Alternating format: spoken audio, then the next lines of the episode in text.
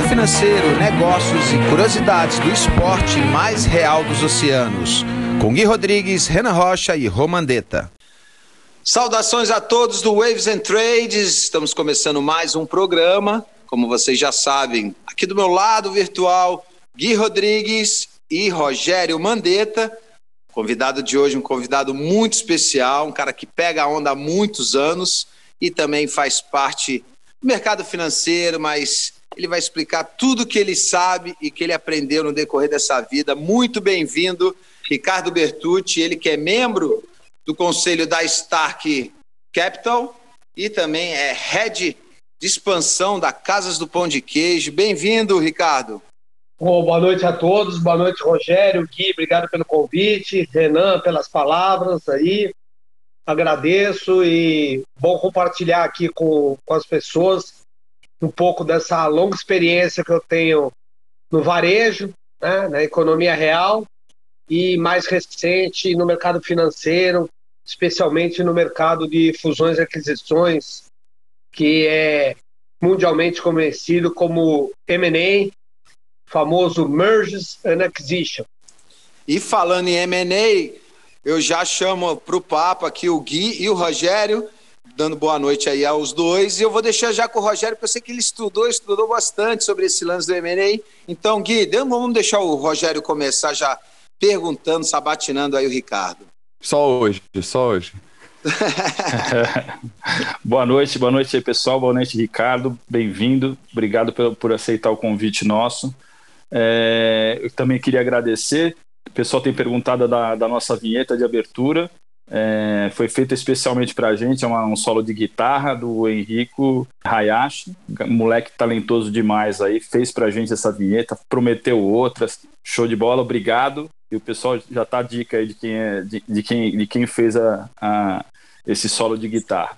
Mas vamos lá, vamos pro papo do M&A. Ricardo, quero saber, primeira coisa que todo mundo quer saber, né? Cara, o que, que é exatamente o M&A? Conta aí pra gente. É, então, como eu disse anteriormente, Rogério, obrigado pela pergunta aí. Mas vamos lá. O M&A é mundialmente conhecido como Mergers and Acquisitions, nada mais é do que o processo de fusão de duas empresas ou aquisição de uma empresa por uma outra empresa do mesmo segmento, de outro segmento ou por algum fundo de investimento. Você, quando olha o mercado mundial de M&A, que gira na casa de bilhões de dólares, nós temos muito mais aquisições do que fusões. Inclusive, é uma, muito claro no mercado que a fusão ela é muito mais difícil de dar certo do que a aquisição.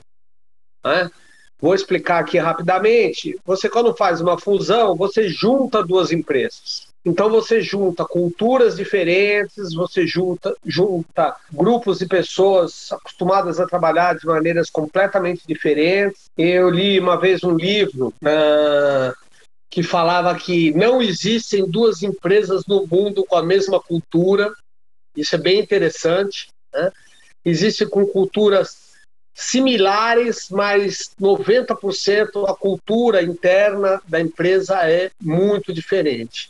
Então, a gente encontra uma dificuldade muito grande numa fusão, porque você tem que ninguém comprou ninguém, em tese, mas a empresa, por exemplo, virou, por exemplo, ela vira uma terceira empresa. No caso da fusão, é, foi bom eu falar disso. Normalmente, duas empresas se juntam, e essa é a definição no nosso mercado de fusão, e criam uma terceira. Vou citar um exemplo aqui antigo, mas acho que vale. Uh, a Ford e a Volkswagen, durante muitos anos no Brasil, viraram a Autolatina. Né? Elas perceberam sinergias entre elas, elas perceberam que uma era boa de fabricar motor e a outra de carroceria, uh, se juntaram na Autolatina, inclusive o presidente foi um conhecido meu, Wolfgang Sauer, um alemão radicado no Brasil, inteligentíssimo, uh, e no fim acabaram se separando novamente, cada um seguiu sua vida. Então, a, a, fusão ela é bem mais rara e bem mais difícil de dar certo. Na aquisição, normalmente o comprador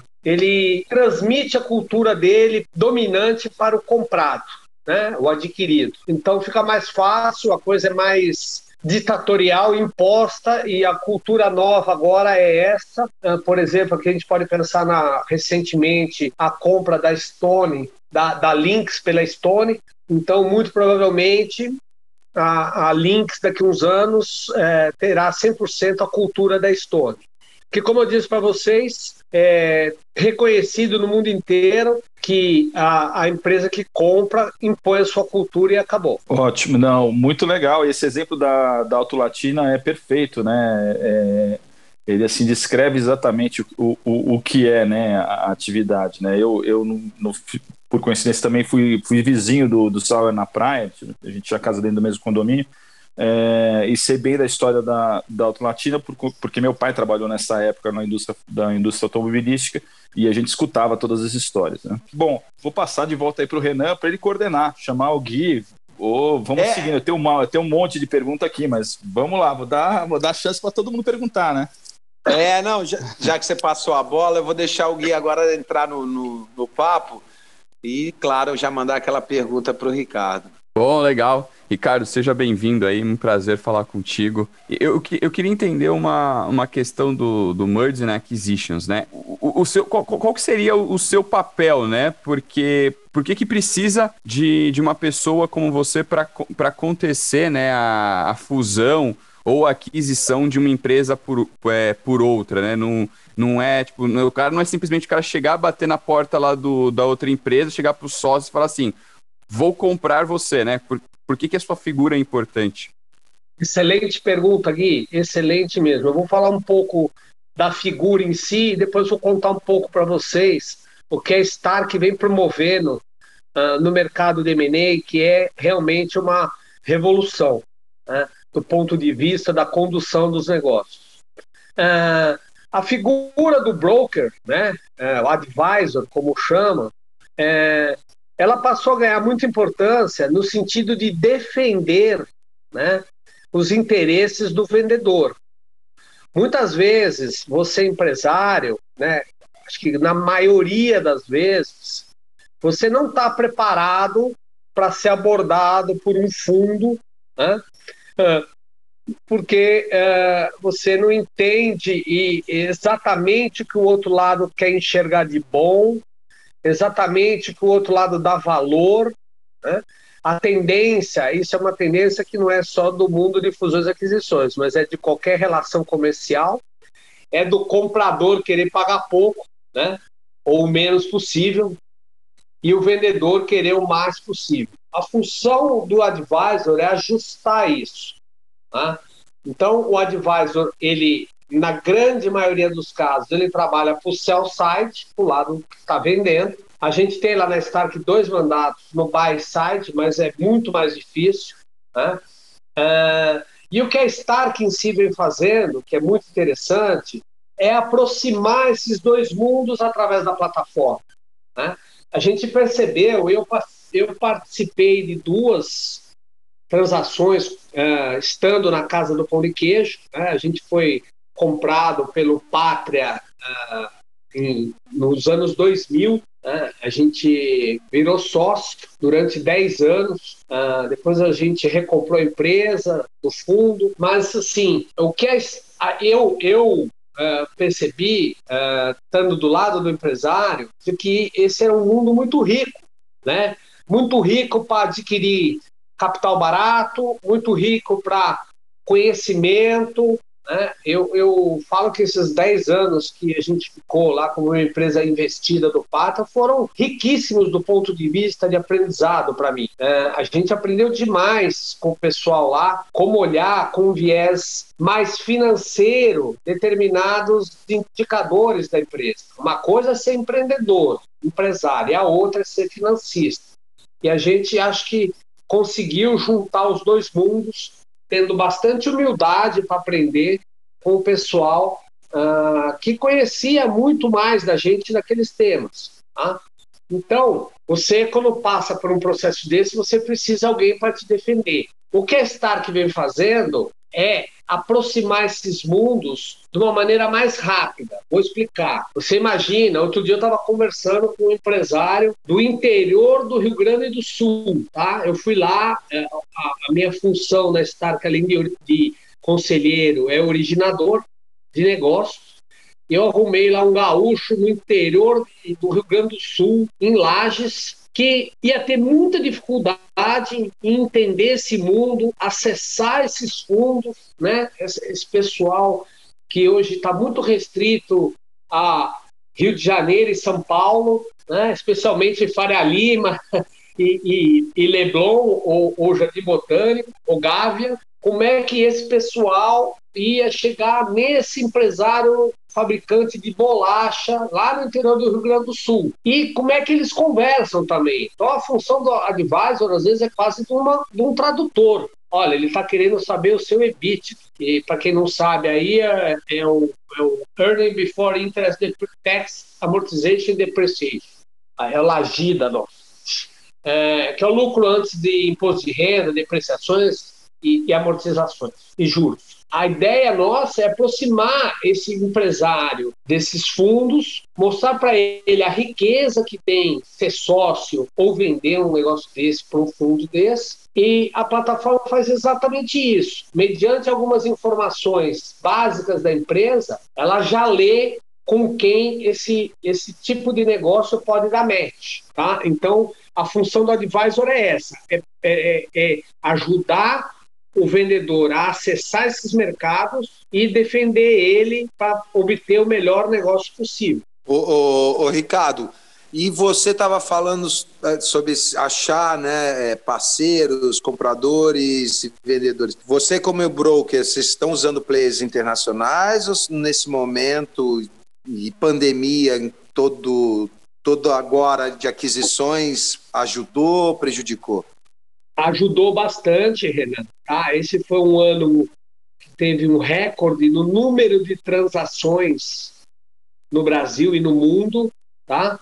Uh, o, o que acontece é que às vezes o valor das transações fica baixo, porque tem uma transação gigantesca que leva muito valor das transações para cima. Mas uh, o que aconteceu, e deve acontecer demais, a gente acredita muito nisso daqui para frente, é que isso vai se tornar cada vez mais corriqueiro, cada vez mais fácil. A gente tem na plataforma fundos que não estão ainda estabelecidos no Brasil, mas querem entrar, mas já tem a tese lá, estão atrás de uma empresa, duas empresas que faça sentido. Uma coisa que tem ajudado demais e também ajuda vocês aí nos traders que você faz, fazem, né? É, os juros baixíssimos, não só aqui, mas no mundo inteiro. Eu li outro dia uma matéria de um economista, acho que foi até do Felipe Miranda, é, falando que não existe previsão dessa taxa de juros subir mais aos patamares que ela já houve, que ela já, já teve. Ele, ele acha quase impossível a gente ter de novo no Brasil uma Selic de 14 ao ano e, e, e esses, esses juros muito baratos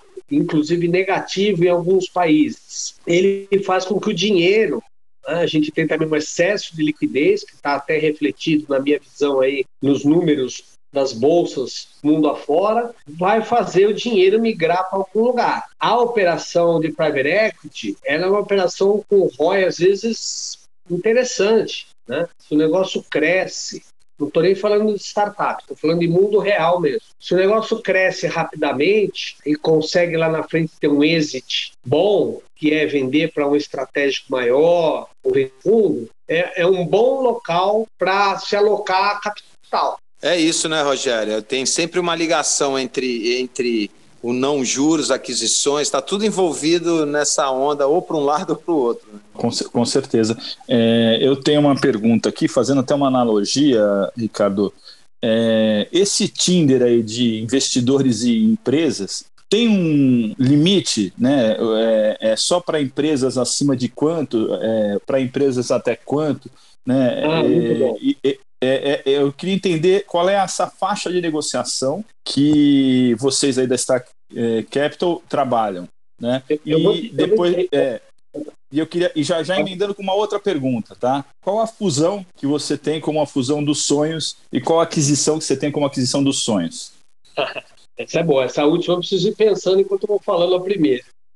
A gente basicamente, Rogério, a gente consegue dividir hoje em três mundos, né? Acho que talvez até um quarto. O primeiro que são das, das startups, né? Startups e projetos, né? Uh, no qual a Stark ainda não atua, tá? Uh, projetos é, são empresas que não têm faturamento, só tem uma boa ideia. Né? Essa turma, eles estão mais atrás de investidor anjo, pré-seed, seed e outros investimentos. A gente, a Stark não faz. Já existem uh, outros outras maneiras da pessoa acessar investidores e fazer. Já existem outros ecossistemas aí é, que para fomentar startup, né?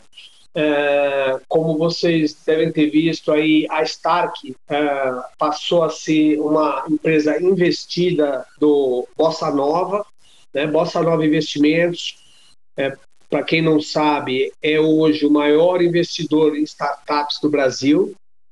É uma parceria, uma sociedade do Banco BMG, João Kepler e o Pierre Schirman, aí de Santa Catarina aquele da família Schirman, que viajou o mundo inteiro. Eles têm hoje mais de 500 e tantas startups investidas. Eles investem um ticket de 500 a 1 milhão de reais. A Stark foi uma escolhida, passou no crivo lá do que eles chamam de Pool Fintech e hoje é uma investida do Bossa Nova. Então, primeiro o mercado é esse mercado de startups, projetos. A gente não atua. A gente começa a atuar no middle market que são empresas de 20 a 300 milhões de faturamento ano. Acima desse valor, as empresas têm acesso aos IB, né, que são os Investment Banks.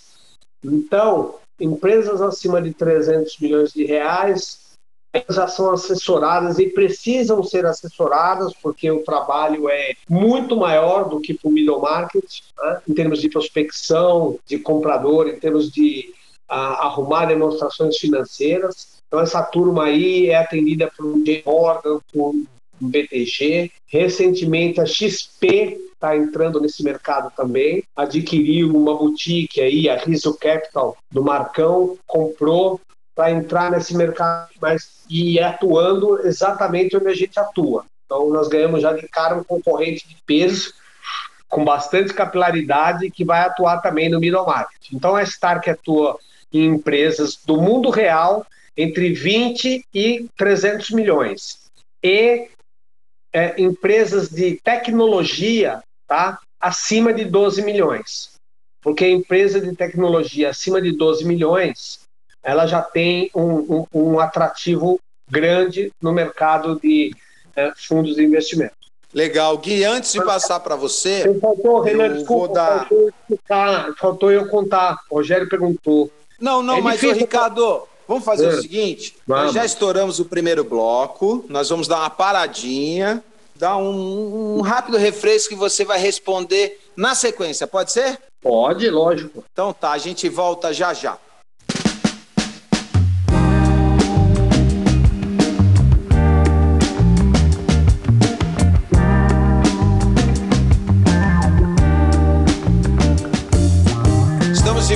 Volta e agora sim, Ricardo, a gente quer saber a sua resposta, né? A pergunta que veio do Rogério. E na sequência, Gui, já prepara aí a sua munição para a gente torpedear aí o Ricardo com várias perguntas, porque o papo está muito interessante. É o Brasil em crescimento, né, Ricardo? Então, por favor, continue aí na resposta do Rogério. Isso aí, Rogério, respondendo a sua pergunta da fusão ideal, aí acho que é uma coisa difícil de você prever né, de você. Mas eu, como Ricardo, eu acho que uma fusão ideal seria os bancos com as fintechs, né, uh, reduzindo o custo de, de, de juros e de, de, de você manter uma conta corrente ativa no Brasil. Eu acho que as fusões no mercado financeiro, não para o lado dos bancões, mas para o lado das fintechs, pode fazer muito bem, não só no Brasil, como para o mundo inteiro. Eu não gostaria de ver essas fintechs estarem sendo compradas pelos bancões. Né? Eu gostaria de ver essas fintechs é, realmente performando, criando um mercado novo, um mercado mais justo, menos monopolizado. Eu acho é, que, que esse é o motivo delas existirem e ficaria muito chateado de ver os bancos grandes comprando essas fintechs. E, e, de aquisições, e de aquisições, Ricardo, me, me conta uma coisa. Quando eu estou te perguntando assim, qual que é aquela do sonho, aquela que você falou assim, essa eu queria fazer, essa aqui eu, essa eu, eu quero intermediar essa aqui. Cara, eu, eu morri de vontade, que foi um amigo meu que intermediou uh, a venda de uma rede de supermercados muito grande, uh, chamada Planaltão, para o Carrefour, alguns anos atrás, porque foi uma transação rápida, uh, meio que porteira fechada, sem muita due, diligence, né? Para quem não sabe, é quando você vai olhar se o vendedor contou para você a verdade, né? Uh, do que ele realmente é, e foi uma transação que ele fala até hoje para mim que não demorou três meses, o comprador estava com muito apetite, o vendedor estava com muito apetite, então as duas forças se somaram e, e a comissão do advisor daria para nós quatro aposentar para o resto da vida. Boa, boa. E aí, Gui? É, o, o, o que eu queria conversar, assim, né, puxando um pouco aqui pro, pro mundo que eu conheço um pouco mais, né, do, de trade, de investimentos, né, o, o Ricardo estava comentando que você tem que ter uma, uma visão mais financista, né, isso é comparável a, a ao pessoal que faz a as pessoas, né, os analistas que é, até é, investidores, né, que fazem o, a famosa análise fundamentalista da empresa, que pega lá, olha balanço, é, fica lá verificando se a empresa está gerando lucro, como que vai ser o futuro dela, que, o, que, que, o que, que mais aí no teu trabalho, né, além de, de intermediar, tem com, com, se mescla com esse mundo nosso aqui, né, agora de, de trading, né? De, pô, vou, eu vou investir, eu vou comprar. Porque aqui a gente, eu quero ser sócio da empresa, né? Eu tô, tô comprando, uma, eu quando tô lá na, na bolsa comprando a empresa, né? E como que funciona isso quando é uma empresa adquirindo outra, né? O Gui, ótima pergunta. Então, a função do advisor, né, uma das principais funções é a harmonização das demonstrações financeiras, né? das famosas DFs que a gente fala. Normalmente, as empresas do middle têm uh, a contabilidade um pouco confusa, a maneira como o contador uh, lança as despesas muitas vezes não é a ideal do ponto de vista de quem quer vender a empresa. Então, a função do advisor ela não é só intermediar, aliás, ela é muito mais do que isso é também ajustar todas essas demonstrações financeiras, que demoram muito, porque o contador está sem vontade de mandar, porque ele está falando vou perder o cliente, o cara que vai comprar vai mudar o escritório de contabilidade. as empresas às vezes não têm essa urgência também. E a Stark, nesse processo de digitalização do mundo do M&A e inovação, a gente está transformando através de algoritmo uh, e de desenvolvimento de software isso de uma maneira muito automatizada. O que antes demorava três meses para um analista fazer, a gente acredita que a gente consiga fazer em dois dias utilizando os algoritmos da plataforma. Ou seja, assim que você recebe as demonstrações financeiras numa planilha de Excel, completamente com células que não conversam, o, a plataforma consegue, em poucos minutos, transformar aquilo no relatório da maneira como você quer ver. Então, a gente está acreditando muito. E mais, vou falar para vocês: a gente acredita que amanhã o empresário possa tocar esse processo quase que sozinho. Ele imputa na plataforma as informações, a plataforma já arruma as demonstrações financeiras, já manda para a gente, a gente já manda para o fundo. Então, a gente acredita muito em democratizar esse mundo e levar isso cada vez mais para a mão do franqueado fazer, é, para a mão do empresário fazer. Estou com o franqueado na cabeça para o pão de queijo. Uhum. Então a gente acredita demais de que as pessoas vão poder fazer isso elas mesmas sem a interferência tão grande do advisor. Ricardo, ah, é, só, só, deixa, só, só uma pergunta no meio do que ele está falando, Gui. Me diz uma coisa, é, o que você está me contando é que o algoritmo da, da Stack, por exemplo, é, é, ele seria tão avançado que evitaria até uma due diligence, é isso? Rogério, é assim, a DUI ela é necessária porque em muitos casos tem problemas legais, né? E tem empresa que vai precisar apresentar a DUI feita normalmente até por uma Big Four tal, mas é exatamente isso. A gente já está pensando e está em desenvolvimento uma pré-DUI. Então, o, as demonstrações financeiras já prontas e uma pré-DUI que o sistema já faz, sua pergunta é ótima. É, você já tem uma visão muito clara do valuation da empresa da pessoa. A DUI em si, muitas vezes, vai depender do comprador. E eu já vi comprador, como eu falei para vocês, o negócio do supermercado, uh, comprar porteira fechada. Não, o faturamento é esse, tal tá ditado, as despesas são essas, vou comprar. Não quero saber se tem quantas ações trabalhistas tem, porque a DUI procura todos. A DUI é uma busca de contencioso, né? Além de validar números, ela é muito mais uma busca por possíveis contenciosos que podem estar ocultos no balanço, ou no balanço ou ocultos no balanço. Então é exatamente isso. A gente quer entregar para um empresário as demonstrações financeiras ajustadas e é uma pré-DUI já pronta. E depois é, é só uma questão se o comprador quer, às vezes por obrigações estatutárias, seguir e fazer uma pré-DUI porque tem que ter uma assinatura da Price, da KPMG, ou se ele fala, não, com essa pré-DUI já estou feliz, vamos embora. Entendido, tá entendido. Não, isso deve é, poupar uma quantidade de tempo no processo como um todo enorme. A gente imagina que deve reduzir a 20% do tempo atual de uma transação que leva em média, em média, um ano e meio. Com, com, tendo os investidores na plataforma, a gente já conseguiu reduzir em média para um ano, e a gente acredita que com essas outras ferramentas em desenvolvimento, a gente consiga reduzir para meses meses, poucos meses. E, e Ricardo, é, depois que entra o processo, tem no meio do caminho assim um cancelamento, tem umas desistências, como é a, a porcentagem de acerto aí? Essa é ótima, Aurélio. Essa é, essa é a tensão do M&A. Não sei, o Rogério acho que lembra. O Felipe Xavier, aquele que faz aquelas piadas na Google, ele fala: Meu nome é Sandra, aquele, tem aquele personagem a mulher ela relata o processo de M&A, né? E é, e é, muito engraçado porque é muito, é, no fundo tem de tudo, né? Tem de tudo.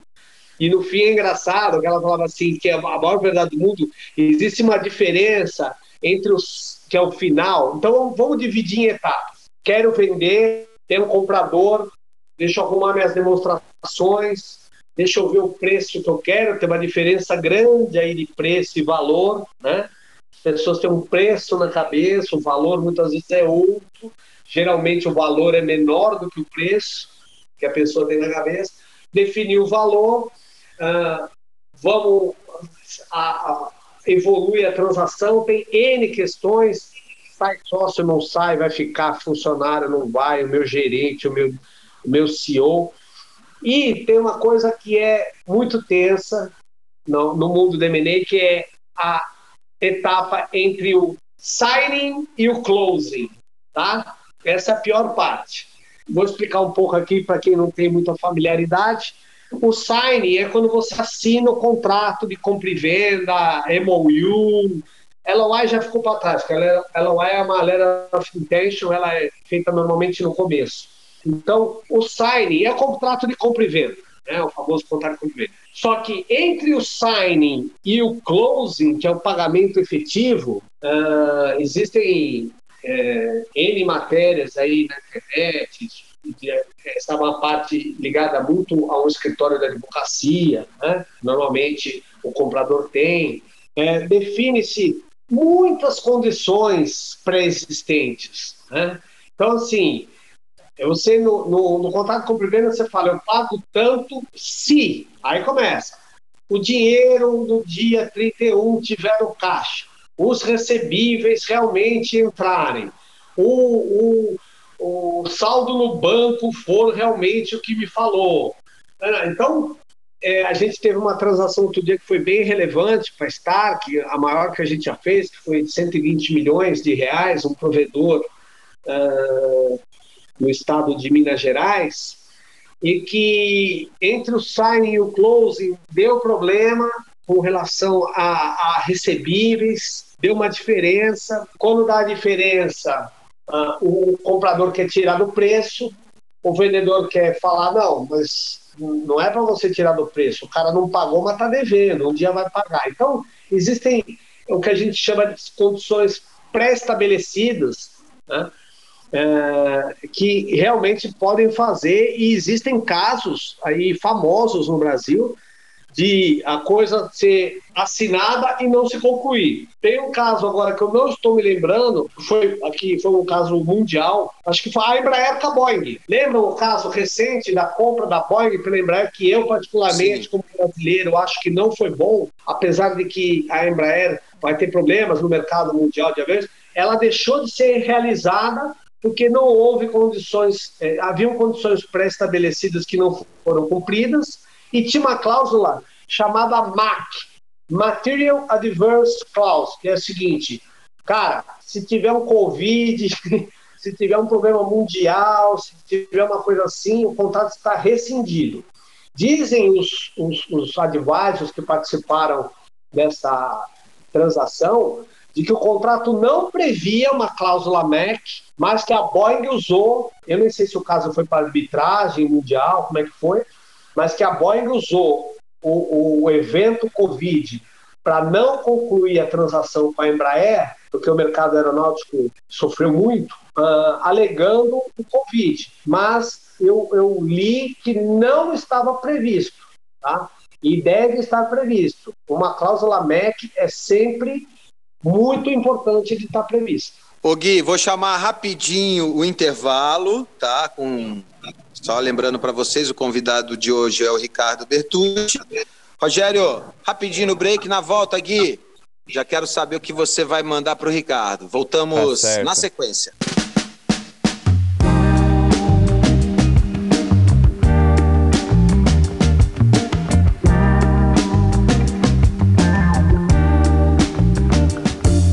Bem-vindos de volta ao programa Waves and Trades convidado de hoje, vocês já sabem, Ricardo Bertucci, ele que é membro do conselho da Star Capital e head de expansão da Casas do Pão de Queijo, junto com a gente, Gui Rodrigues e Rogério Mandetta. E como eu prometi no bloco anterior, Gui, é sua vez. Ah, então vamos lá. Ricardo, você estava falando aí do, de algumas histórias, né, do, da Boeing, do, de que você está passando aí. Tem alguma história em particular aí que você achou bem interessante, que você gostaria de, de compartilhar com, com a gente que aconteceu com você ou lá na Stark.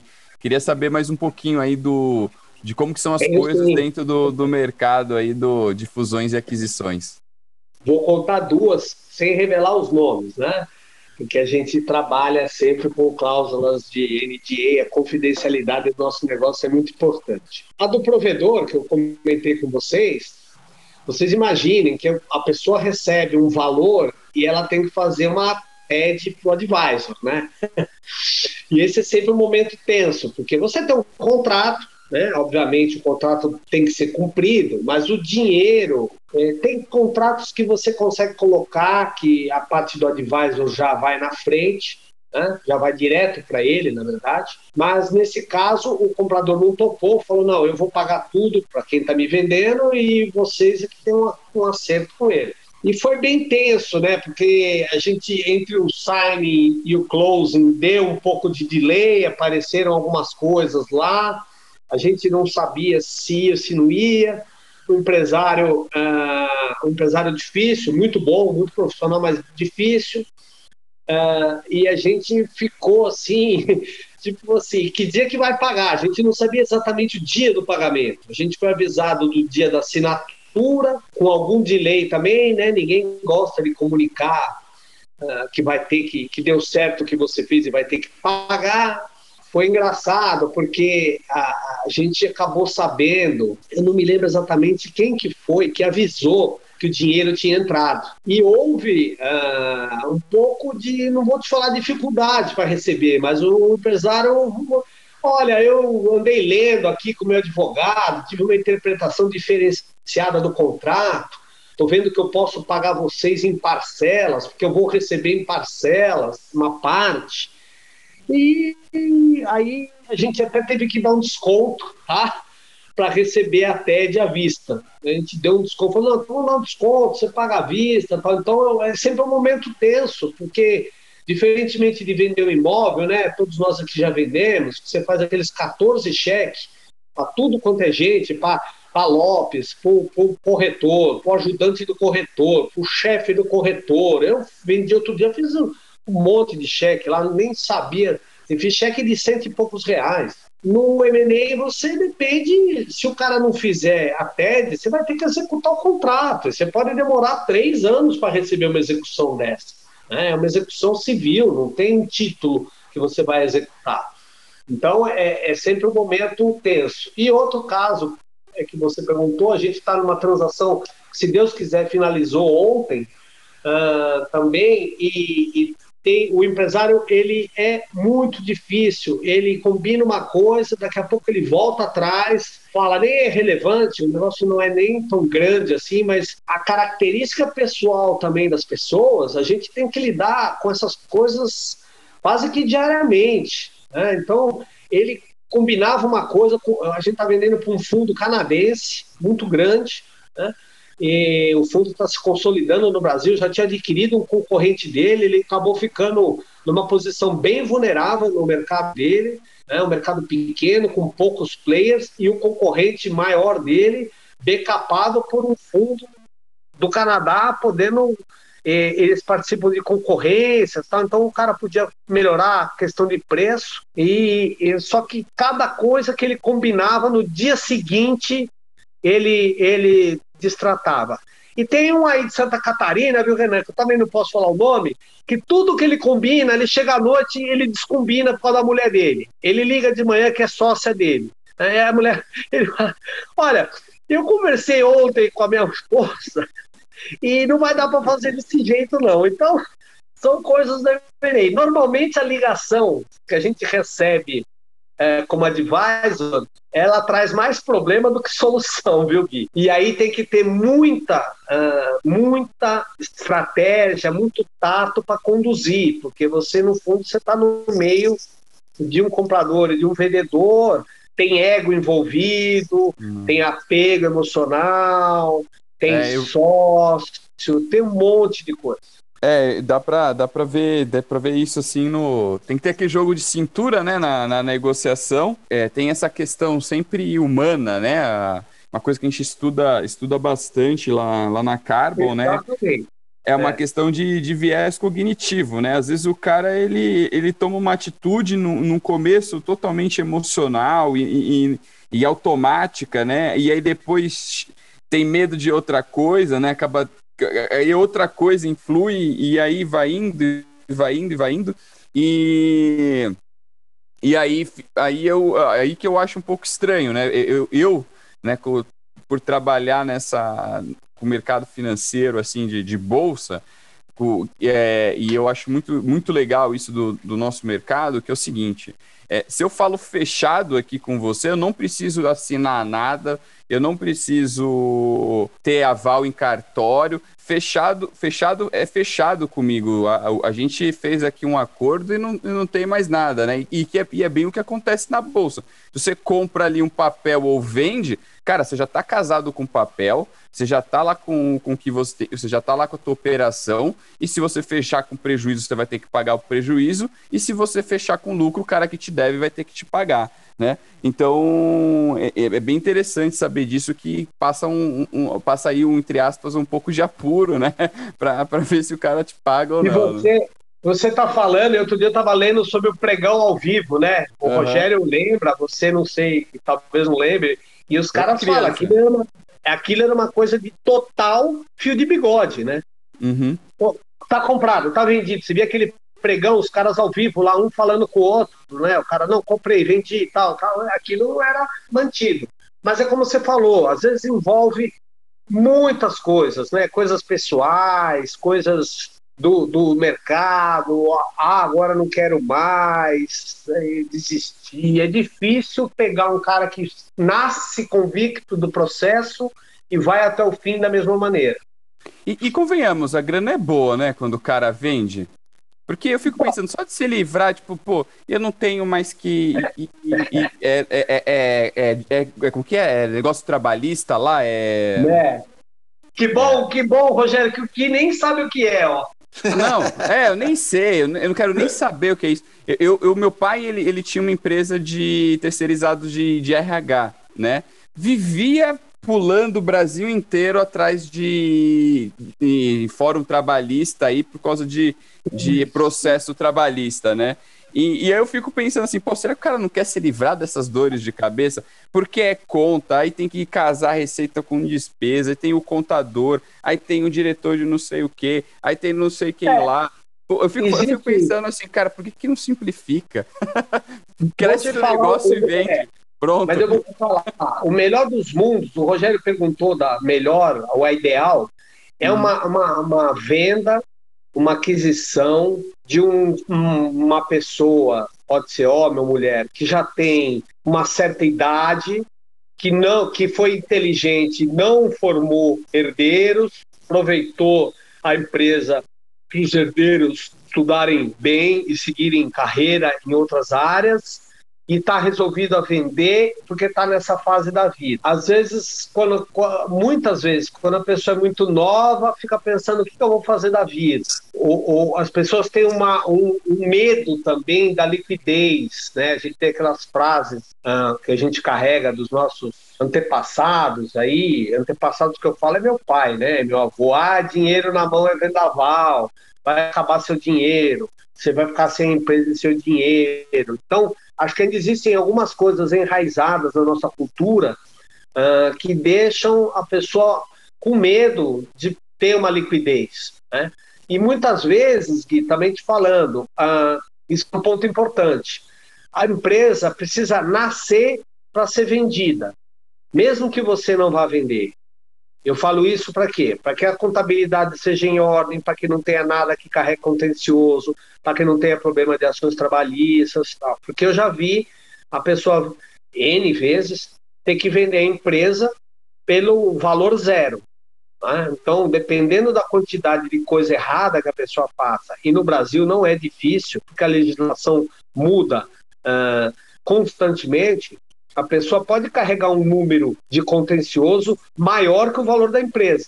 Né? A gente, quando analisa inicialmente, a primeira coisa que a gente olha é se o equity value dela é positivo. O que é o equity value? Ah, a empresa, essa empresa aí deve valer uns 20 milhões. Quanto ele tem de dívida?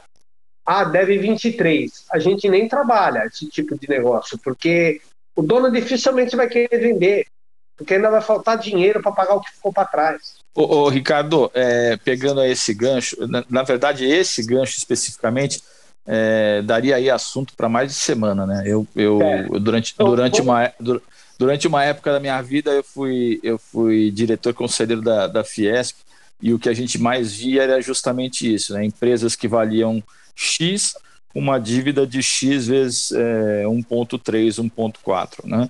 Mas vamos lá, você estava falando da ponta de, de venda, principalmente, né? Ô, Rogério, ponta, só, só, um minutinho. Ponta... É, era, era alavancagem, cara, vocês não entendiam, né?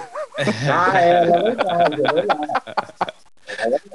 É isso aí. Não, mas vamos lá. Na ponta, se você falou bastante da ponta de venda, quem seria o, o, o caso, né, o case ideal né? Mas na ponta de compra, quem é esse comprador ideal? São os family, family offices, né? Ou, ou, são bancos, ou são investidores, é, pessoa física? Quem é essa ponta de compra ideal no caso de aquisição? Tá, vou te explicar. É, é, boa pergunta também.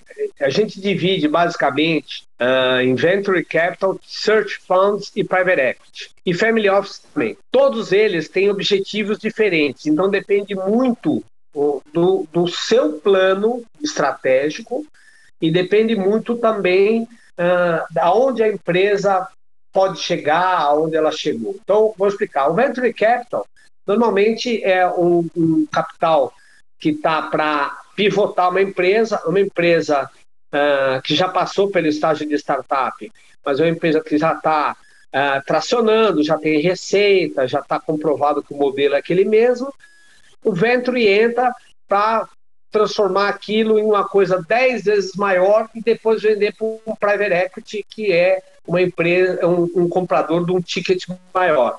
O venture normalmente é investimento de 5 a 15 milhões e ele uh, enxerga um potencial uh, e, e, esse capital é usado todo, isso, essa, isso também é importante, como cash-in. O cash-in é quando todo o dinheiro investido pelo comprador vai para o caixa da empresa. Tá? Então, o, o, sócio cede uma parte do, equity que ele tem para o comprador mas ele não leva nenhum dinheiro para casa. Todo o dinheiro é aportado no caixa dentro de um projeto de crescimento para depois uh, vender a empresa lá na frente maior. Então esse é o trabalho dos VCs que a gente fala, venture capital. Subindo um pouco na escada, tem os search funds. Os search funds são tickets em torno de 20 a 50, 60 milhões, esses números variam também, mas o Search Fund, basicamente, é um, um fundo, uh, muitas vezes é quase um family and friends, né? Uh, é focado em comprar uma empresa. Então, ao contrário do private equity, que abre um fundo para comprar uma tese com várias empresas e consolidar várias empresas numa tese, o search ele ele está atrás de comprar uma empresa e muito uh, atrás de obter renda. Né? Então as pessoas estão lá com o dinheiro rendendo muito pouco na, na, na renda fixa, né? Não é o perfil a renda variável. Assim, poxa vida, vamos comprar essa empresa, essa empresa tem um drive de crescimento interesse, e, e o meu ROI do, do, do capital vai ser é, bem remunerado. Ah, o ROI vai ser bom. Subindo um pouco a escada, então aí você vai para os private equities que normalmente tem tickets maiores, né, acima de 50 milhões, mas tem uma tese, muitas vezes, na maioria das vezes, de consolidação de um segmento. Então, por exemplo, falando um pouco de provedores, que é um segmento que está bem aquecido e a gente atua, uh, a 20 está consolidando vários provedores, o Pátria, a EB Capital, o Stotsky, o que, que, é isso? Ele tem um, um, uma tese e ele sai comprando várias empresas e pondo embaixo do mesmo guarda-chuva. É, normalmente, o prazo de investimento e desinvestimento do private equity é 10 anos. Né? No search fund, o cara pode ficar com aquela empresa para o resto da vida, ele não tem um, uma data de desinvestimento tão clara. Né? As pessoas que investem até são mais próximas, é diferente do, do private equity que pega dinheiro de N é, pessoas, fundos e até no exterior bastante, inclusive. É, então, basicamente, são esses os três modelos do comprador. O ideal é difícil te dizer. A gente pode ver alguns cases, posso te falar de alguns cases de sucesso. Né? Um case de sucesso muito conhecido aí foi a compra do Pátria a compra do Del Boni Oriemo, laboratório, né? eles foram adquirindo outros laboratórios, fizeram a consolidação embaixo do guarda-chuva DASA, Diagnósticos da América SA, e depois foram para o IPO, uh, foram para o abraço, né, para dizer o português bem claro, fazendo o IPO do DASA. E a gente, ó, vou dar uma interrompida aqui que já estourou legal esse terceiro bloco, Ricardo, e e Rogério. Nós vamos rapidinho para o break, na volta, último bloco com Ricardo Bertucci.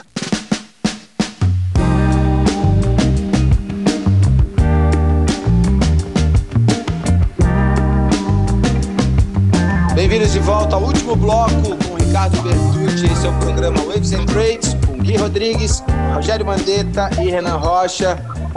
Ricardo, Claro que a gente chega nesse último bloco, a gente gosta de dar aquela descontraída. O papo tá alucinante. Você tá dando uma aula aqui de como comprar ou vender empresa, como ser um broker, principalmente aquisições nesse país que é uma verdadeira loucura. E agora eu quero saber desse mercado financeiro, do surf, da casa do pão de queijo, o que, que o surf trouxe para você dentro desse mundo das finanças. E aí, Rogério e Gui, na sequência, é com vocês. Ah, que bom, Renan. Olha, eu, eu sempre falo para todo mundo que o surf foi para mim uma benção, né?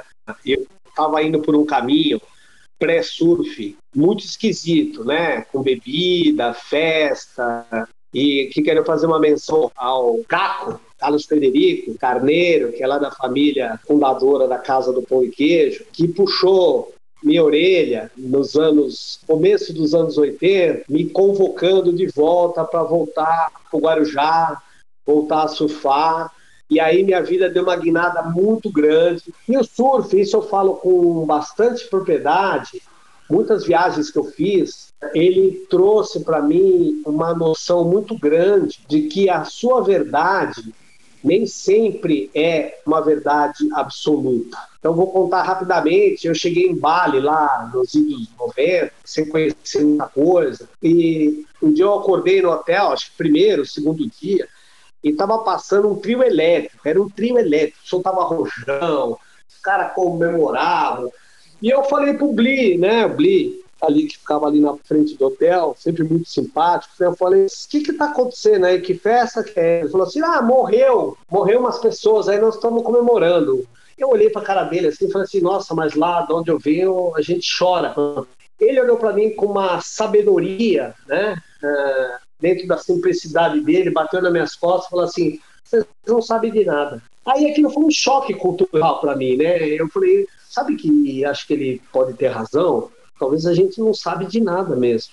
Viajar, conhecer outras pessoas, foi acho que a maior riqueza que o surf me trouxe, além de todo o resto que você, o Rogério, estão cansados de saber, o Gui, não sei se pega a onda, o contato com o mar, a cabeça da gente, o astral, mas e, e, as viagens me trouxeram assim uma coisa muito bacana com relação à humildade, né? Com relação a entender que realmente talvez eu não saiba nada, né? O balinês talvez saiba mais do que do que eu sobre a morte ou sobre N coisas. Então isso me fez muito bem na minha formação pessoal. Rogério, deixo com você agora, né? Surfista para surfista.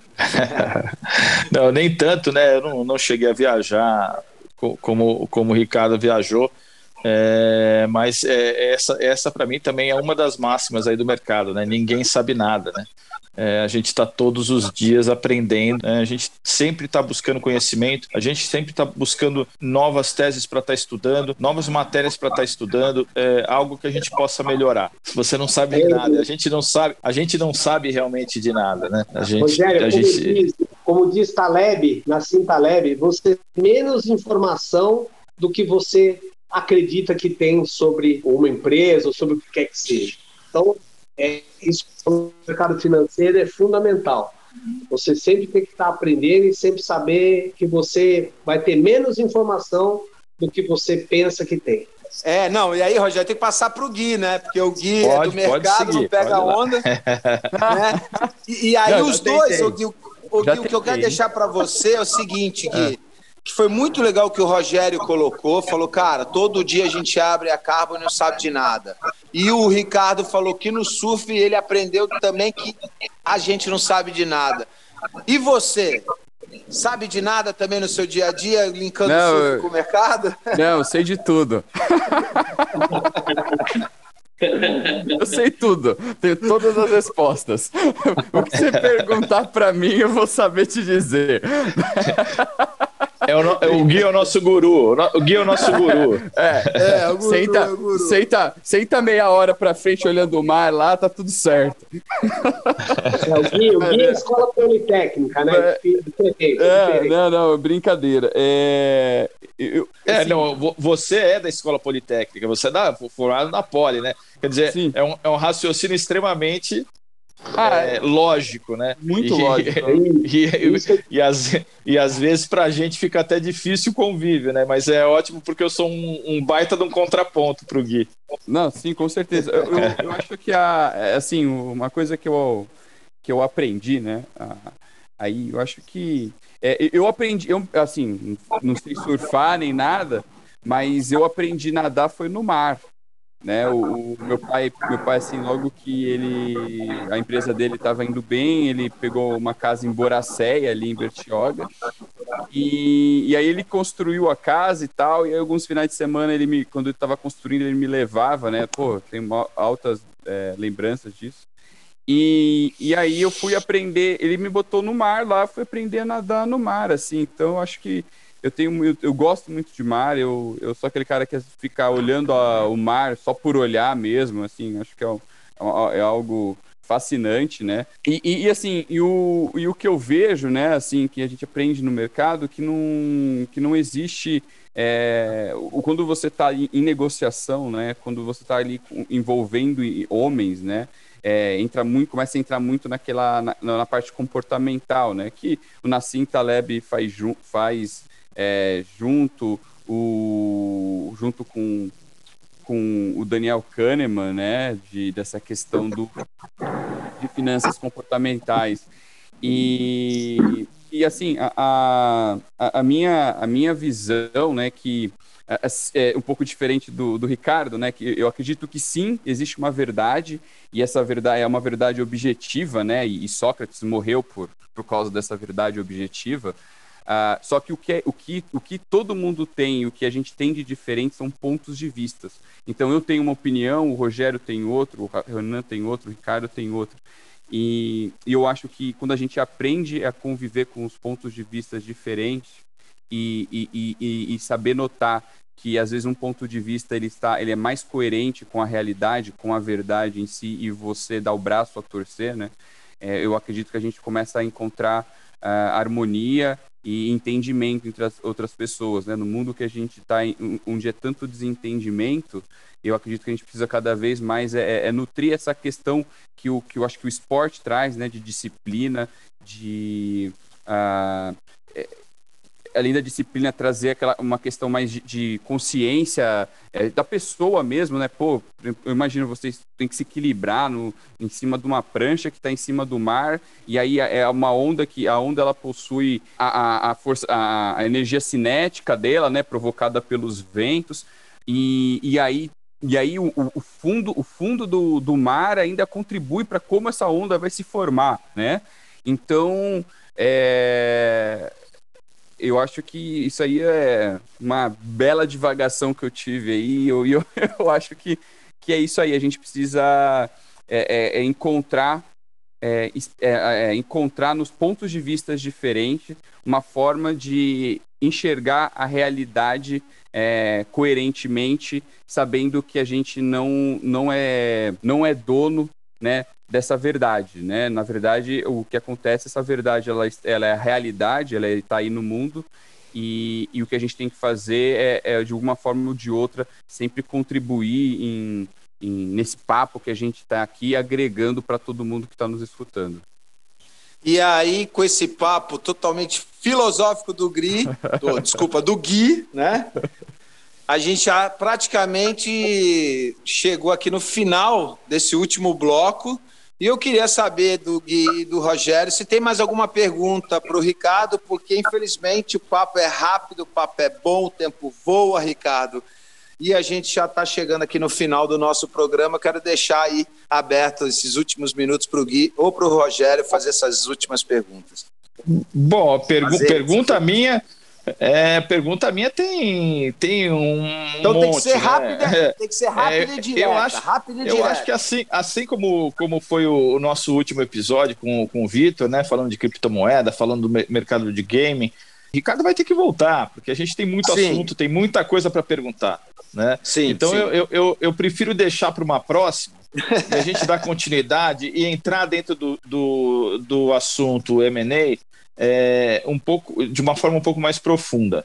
Né? Eu, acho que, eu acho que tem muita coisa para a gente saber, tem muita coisa interessante, tem muita coisa tem que, mesmo. É, que vai formando. Né? A, gente, a, gente, é, a gente na Carbon, a gente trabalha com trade. Né? É, e, e, a gente tem tanto a nossa mesa é, física, né, que, que opera o nosso capital, como tem uma mesa que é onde os traders que estão que, lá prestando exame, eles, eles adentram, é, ganham o direito de operar junto na nossa mesa, mas é, são é, muitas vezes é, caras que estão iniciando no mercado. o M&A, eu acho que é um, é um segundo passo, onde o cara, esse trader pode também passar a se interessar E quem sabe até o M&A não vira uma grande bolsa, né, onde você tenha cooperativas de investidores comprando uma determinada empresa. Não sei, eu estou aqui um pouco é, não, já tá pirando. Acontecendo. Então, então tem muito assunto. Eu gostaria de deixar minhas perguntas para uma próxima oportunidade, porque tem muita coisa que eu quero saber, tem muita coisa que eu acho que o pessoal que está ouvindo quer saber também. E passo aí pro Gui. Vai lá, Gui. Ah, eu sei, já sei. Continua pegando onda, Ricardo e aonde? Opa, continuo, graças a Deus, menos do que eu gostaria, mas mais do que eu uh, mereço. eu continuo, eu fui Uh, comecei a pegar onda no Guarujá, Beiro, aí fiquei 15 anos ou mais, um pouco mais, no caso em Batuba. Foi quando eu, eu conheci Renan e tudo mais. E agora retornei uh, para o Guarujá por uma questão de proximidade, facilidade no ir e vir. Mas Batuba ainda tá no meu coração e de vez em quando eu passo uns dias lá. É isso aí, Ricardo, para quem não sabe, tá sempre no surf. Fanático pelo esporte, foi um dos meus pais do surf. Obrigado aqui agora ao vivo, né, nesse nessa plataforma, agradecer aí de vida tudo que você me deu. E infelizmente, Ricardo, ou felizmente, você vai ter que voltar, cara, porque o, Rogério já colocou aí para todos nós que o papo tá muito bom, tem muitas perguntas, tem muita história ainda sobre M&A para você comentar aqui com a gente. Eu agradeço, vou ficando por aqui, já deixando aqui o agradecimento de todos nós aqui da Waves and Trades, do Gui, do Rogério. E obrigado, Ricardo, e até a próxima. Lembrando, pessoal, né, antes de despedir, que o nosso Instagram tá aberto para todos irem lá se inscreverem e participarem do nosso programa. Rogério, Gui, obrigado. E agora é a hora de vocês se despedirem aí do nosso grande Ricardo. Valeu, valeu, Ricardo. Um abraço, um abraço a todos aí. Obrigado, Renan, pelas palavras aí. Falou, pessoal. Até uma próxima. Falou, pessoal. Obrigado, Ricardo. A gente vai ficando por aqui. Waves and Trades. É, Matheus, operador.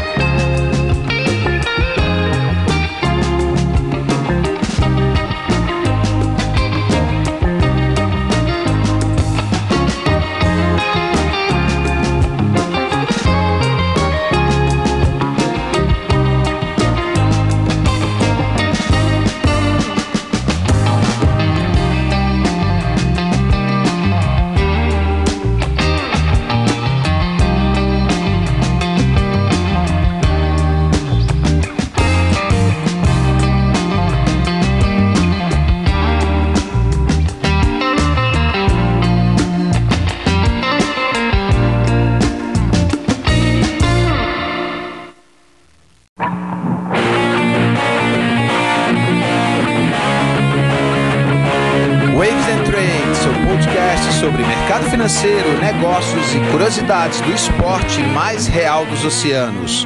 Com Gui Rodrigues, Renan Rocha e Romandeta. Saudações a todos do Waves and Trades. Estamos começando mais um programa. Como vocês já sabem, aqui do meu lado virtual, Gui Rodrigues e Rogério Mandetta. Convidado de hoje, um convidado muito especial, um cara que pega a onda há muitos anos e também faz parte do mercado financeiro, mas ele vai explicar tudo que ele sabe e que ele aprendeu no decorrer dessa vida. Muito bem-vindo, Ricardo Bertucci, ele que é membro do conselho da Stark Capital e também é head de expansão da Casas do Pão de Queijo. Bem-vindo, Ricardo. Boa noite a todos, boa noite, Rogério, Gui, obrigado pelo convite, Renan, pelas palavras aí. Agradeço e bom compartilhar aqui com, com as pessoas um pouco dessa longa experiência que eu tenho no varejo, né, na economia real e mais recente no mercado financeiro, especialmente no mercado de fusões e aquisições, que é mundialmente conhecido como M&A, famoso Mergers and Acquisition. E falando em M&A, eu já chamo para o papo aqui o Gui e o Rogério, dando boa noite aí aos dois. E eu vou deixar já com o Rogério, porque eu sei que ele estudou, estudou bastante sobre esse lance do M&A. Então, Gui, vamos deixar o Rogério começar já perguntando, sabatinando aí o Ricardo. Só hoje, só hoje. boa noite, boa noite aí, pessoal. Boa noite, Ricardo. Bem-vindo. Obrigado por, por aceitar o convite nosso. É, eu também queria agradecer. O pessoal tem perguntado da, da nossa vinheta de abertura. É, foi feita especialmente para a gente, é uma, um solo de guitarra do Henrico Hayashi, moleque talentoso demais aí, fez para a gente essa vinheta, prometeu outras, show de bola, obrigado. E o pessoal já tá a dica aí de quem, é, de, de quem, de quem fez a, a, esse solo de guitarra.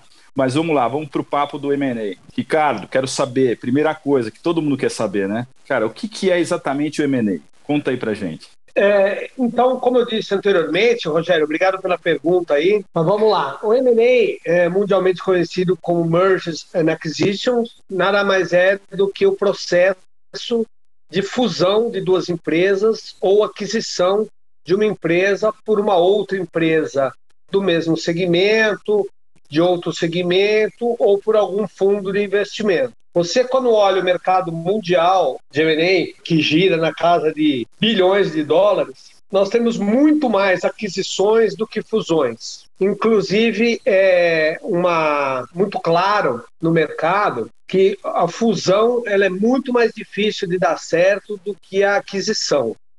Né?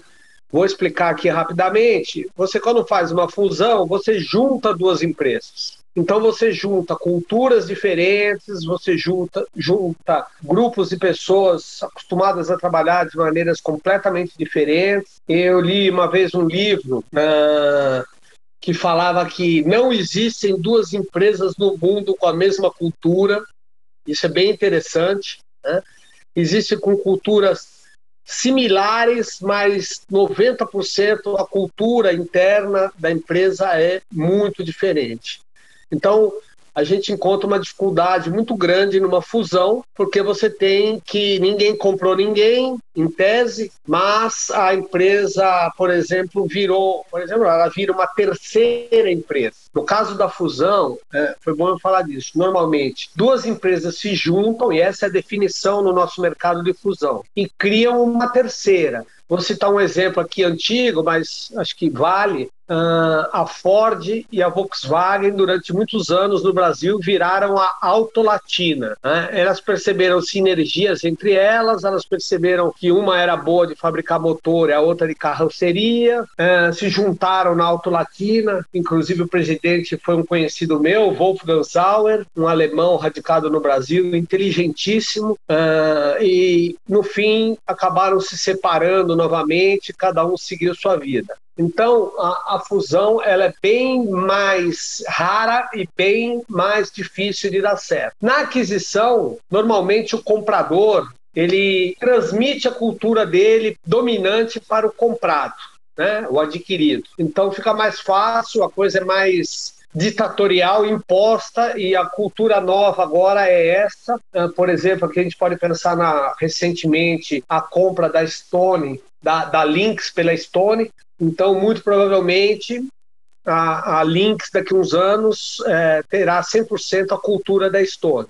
Que, como eu disse para vocês, é reconhecido no mundo inteiro que a, a, empresa que compra impõe a sua cultura e acabou. Ótimo, não, muito legal. Esse exemplo da, da Auto Latina é perfeito, né? É, ele assim descreve exatamente o, o, o que é né, a atividade. Né? Eu, eu no, no, por coincidência, também fui, fui vizinho do, do Sauer na praia, a gente tinha casa dentro do mesmo condomínio, é, e sei bem da história da, da Auto Latina, por, porque meu pai trabalhou nessa época na indústria, da indústria automobilística e a gente escutava todas as histórias. Né? Bom, vou passar de volta aí para o Renan para ele coordenar, chamar o Gui. Ou vamos é. seguindo, eu tenho, uma, eu tenho um monte de pergunta aqui, mas vamos lá, vou dar, vou dar chance para todo mundo perguntar, né?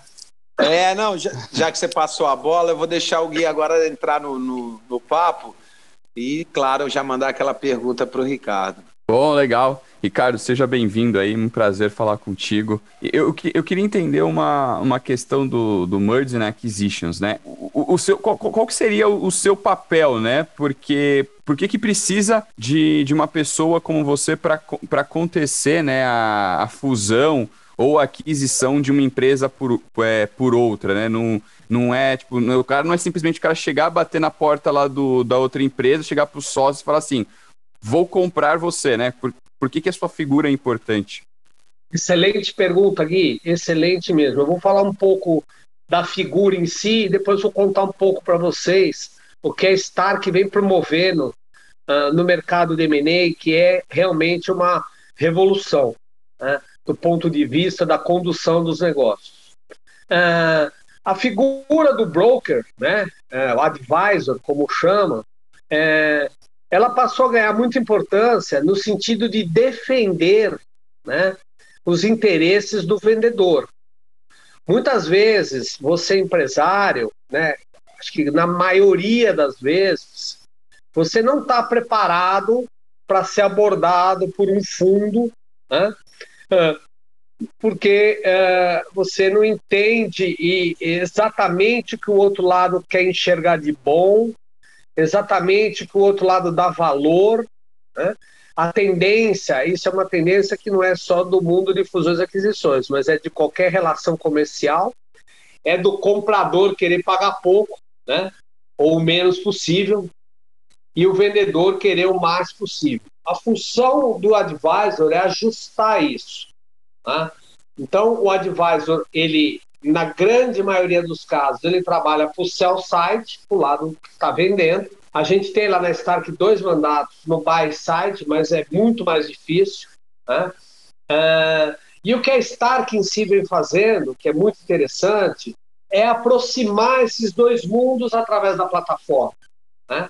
A gente percebeu, eu, eu participei de duas transações uh, estando na casa do pão de queijo. Né? A gente foi comprado pelo Pátria uh, em, nos anos 2000. Né? A gente virou sócio durante 10 anos. Uh, depois a gente recomprou a empresa do fundo. Mas, assim, o que é, eu, eu Uh, percebi, uh, estando do lado do empresário, de que esse é um mundo muito rico, né? Muito rico para adquirir capital barato, muito rico para conhecimento. Né? Eu, eu falo que esses 10 anos que a gente ficou lá como uma empresa investida do Pata foram riquíssimos do ponto de vista de aprendizado para mim. É, a gente aprendeu demais com o pessoal lá, como olhar com um viés mais financeiro determinados indicadores da empresa. Uma coisa é ser empreendedor, empresário, e a outra é ser financista. E a gente acho que conseguiu juntar os dois mundos, tendo bastante humildade para aprender com o pessoal uh, que conhecia muito mais da gente naqueles temas. Tá? Então, você, quando passa por um processo desse, você precisa de alguém para te defender. O que a Stark vem fazendo é aproximar esses mundos de uma maneira mais rápida. Vou explicar. Você imagina, outro dia eu estava conversando com um empresário do interior do Rio Grande do Sul, tá? Eu fui lá, é, a, minha função na Stark, além de, conselheiro, é originador de negócios.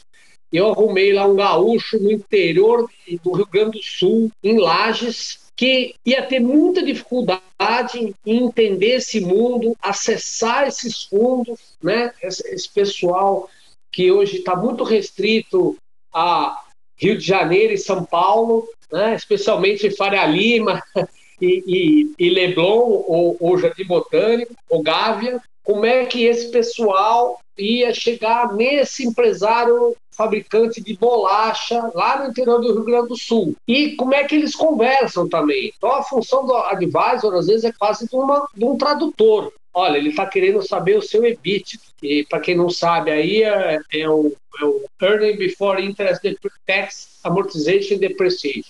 É o LAGIDA, não.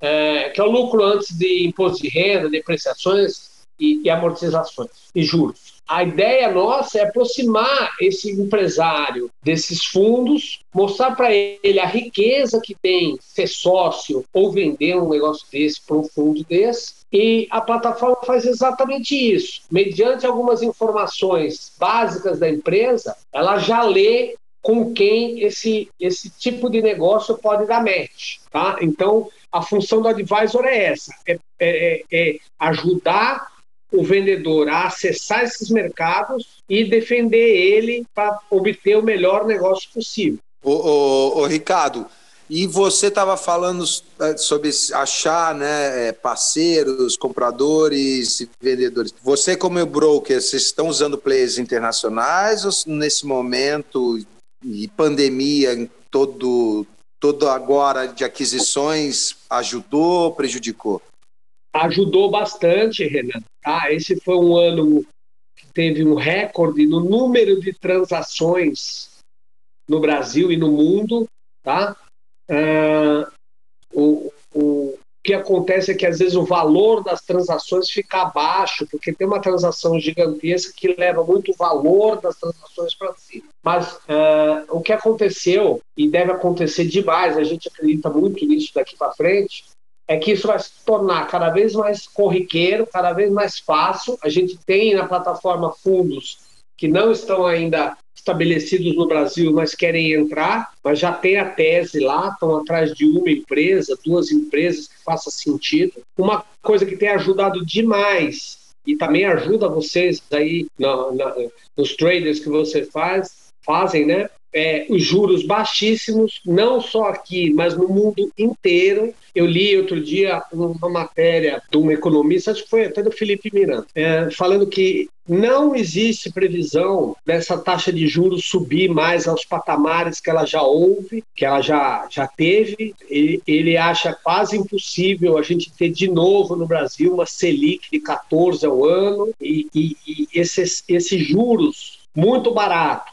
inclusive negativo em alguns países. Ele faz com que o dinheiro né, a gente tem também um excesso de liquidez, que está até refletido, na minha visão, aí, nos números das bolsas mundo afora, vai fazer o dinheiro migrar para algum lugar. A operação de private equity ela é uma operação com ROI, às vezes, interessante. Né? Se o negócio cresce, não estou nem falando de startup, estou falando de mundo real mesmo. Se o negócio cresce rapidamente e consegue lá na frente ter um exit bom, que é vender para um estratégico maior, ou fundo, é, é um bom local para se alocar capital. É isso, né, Rogério? Tem sempre uma ligação entre, entre o não juros, aquisições, está tudo envolvido nessa onda, ou para um lado ou para o outro. Né? Com, com certeza. É, eu tenho uma pergunta aqui, fazendo até uma analogia, Ricardo. É, esse Tinder aí de investidores e empresas tem um limite, né? É, é só para empresas acima de quanto? É, para empresas até quanto? Né? Ah, é, é, é, eu queria entender qual é essa faixa de negociação que vocês aí da Stack é, Capital trabalham, né? E vou, depois, é, e eu queria e já já emendando com uma outra pergunta, tá? Qual a fusão que você tem como a fusão dos sonhos e qual a aquisição que você tem como aquisição dos sonhos? Essa é boa. Essa última eu preciso ir pensando enquanto eu vou falando a primeira. A gente basicamente, Rogério, a gente consegue dividir hoje em três mundos, né? Acho que talvez até um quarto. O primeiro que são das, das startups, né? startups e projetos, né? Uh, no qual a Stark ainda não atua. Tá? Uh, projetos eh, são empresas que não têm faturamento, só tem uma boa ideia. Né? Essa turma, eles estão mais atrás de investidor anjo, pré-seed, seed e outros investimentos. A gente, a Stark não faz. Já existem uh, outros outras maneiras da pessoa acessar investidores e fazer. Já existem outros ecossistemas aí é, que para fomentar startup, né? É, como vocês devem ter visto aí, a Stark é, passou a ser uma empresa investida do Bossa Nova, né? Bossa Nova Investimentos é, para quem não sabe, é hoje o maior investidor em startups do Brasil. É uma parceria, uma sociedade do Banco BMG, João Kepler e o Pierre Schirman, aí de Santa Catarina, aquele da família Schirman que viajou o mundo inteiro. Eles têm hoje mais de 500 e tantas startups investidas. Eles investem um ticket de 500 a 1 milhão de reais. A Stark foi uma escolhida, passou no crivo lá do que eles chamam de Pool Fintech e hoje é uma investida do Bossa Nova. Então, primeiro mercado é esse mercado de startups, projetos. A gente não atua. A gente começa a atuar no middle market, que são empresas de 20 a 300 milhões de faturamento ano. Acima desse valor, as empresas têm acesso aos IB, né, que são os investment banks.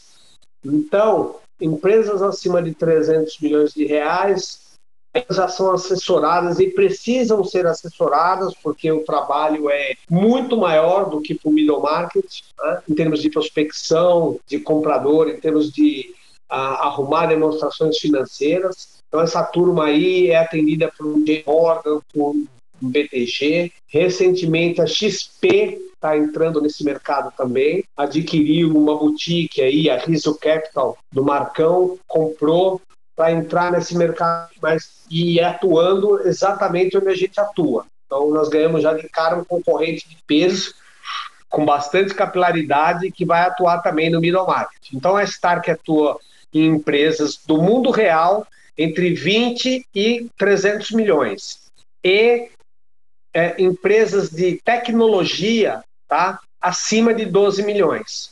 Porque a empresa de tecnologia acima de 12 milhões ela já tem um, um, um atrativo grande no mercado de é, fundos de investimento. Legal. Gui, antes de passar para você. Faltou, Renan, desculpa, dar...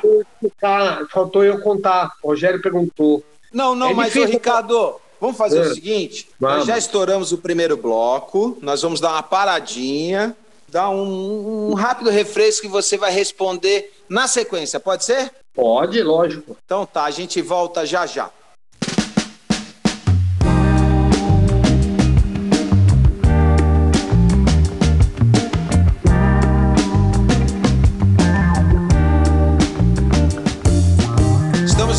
Volta e agora sim, Ricardo, a gente quer saber a sua resposta, né? A pergunta que veio do Rogério. E na sequência, Gui, já prepara aí a sua munição para a gente torpedear aí o Ricardo com várias perguntas, porque o papo está muito interessante. É o Brasil em crescimento, né, Ricardo? Então, por favor, continue aí na resposta do Rogério.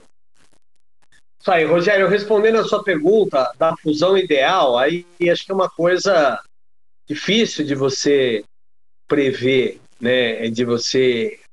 Mas eu, como Ricardo, eu acho que uma fusão ideal seria os bancos com as fintechs, né, uh, reduzindo o custo de, de, de juros e de, de, de você manter uma conta corrente ativa no Brasil. Eu acho que as fusões no mercado financeiro, não para o lado dos bancões, mas para o lado das fintechs, pode fazer muito bem, não só no Brasil, como para o mundo inteiro.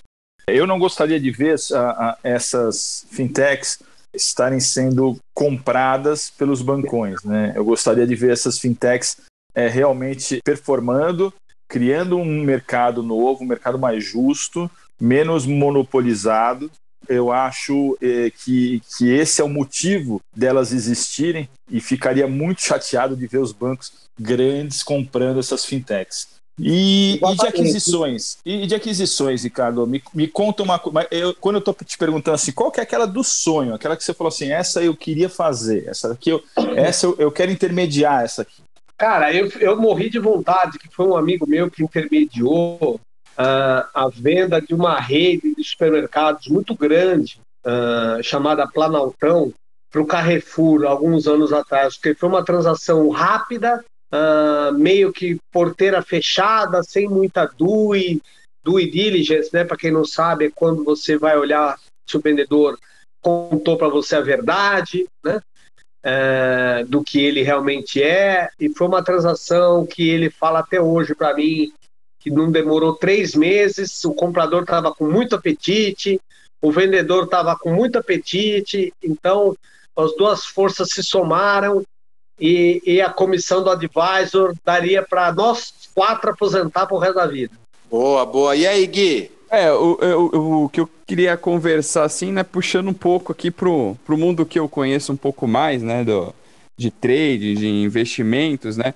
O, o Ricardo estava comentando que você tem que ter uma, uma visão mais financista, né? Isso é comparável a, a, ao pessoal que faz a, as pessoas, né, os analistas que é, até é, investidores, né, que fazem o, a famosa análise fundamentalista da empresa, que pega lá, olha balanço, é, fica lá verificando se a empresa está gerando lucro, como que vai ser o futuro dela, que, o, que, que, o que, que mais aí no teu trabalho, né, além de, de intermediar, tem com, se mescla com esse mundo nosso aqui, né, claro. agora, de, de trading, né, de, pô, vou, eu vou investir, eu vou comprar, porque aqui a gente, eu quero ser sócio da empresa, né, eu tô, tô comprando, eu quando tô lá na, na bolsa comprando a empresa, né, e como que funciona isso quando é uma empresa adquirindo outra, né?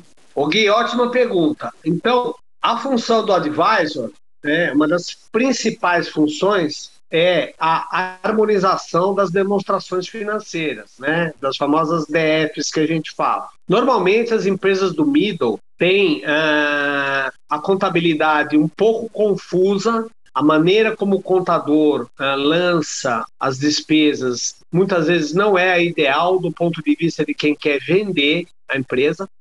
Então, a função do advisor ela não é só intermediar, aliás, ela é muito mais do que isso. É também ajustar todas essas demonstrações financeiras, que demoram muito, porque o contador está sem vontade de mandar, porque ele está falando, vou perder o cliente, o cara que vai comprar vai mudar o escritório de contabilidade. as empresas às vezes não têm essa urgência também.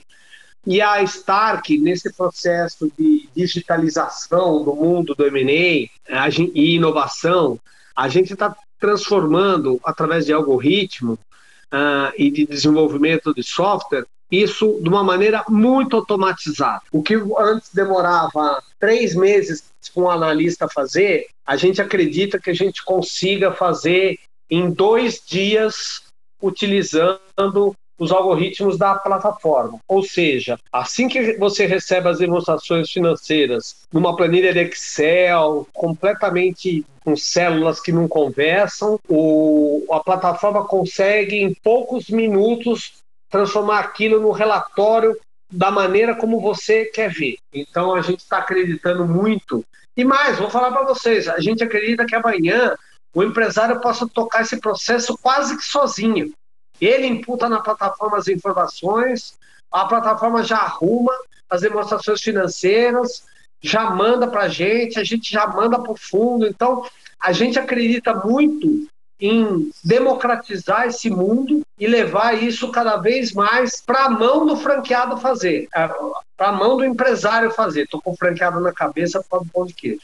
Uhum. Então a gente acredita demais de que as pessoas vão poder fazer isso elas mesmas sem a interferência tão grande do advisor. Ricardo, assim. é, só, só, deixa só, só uma pergunta no meio do que ele está falando, Gui.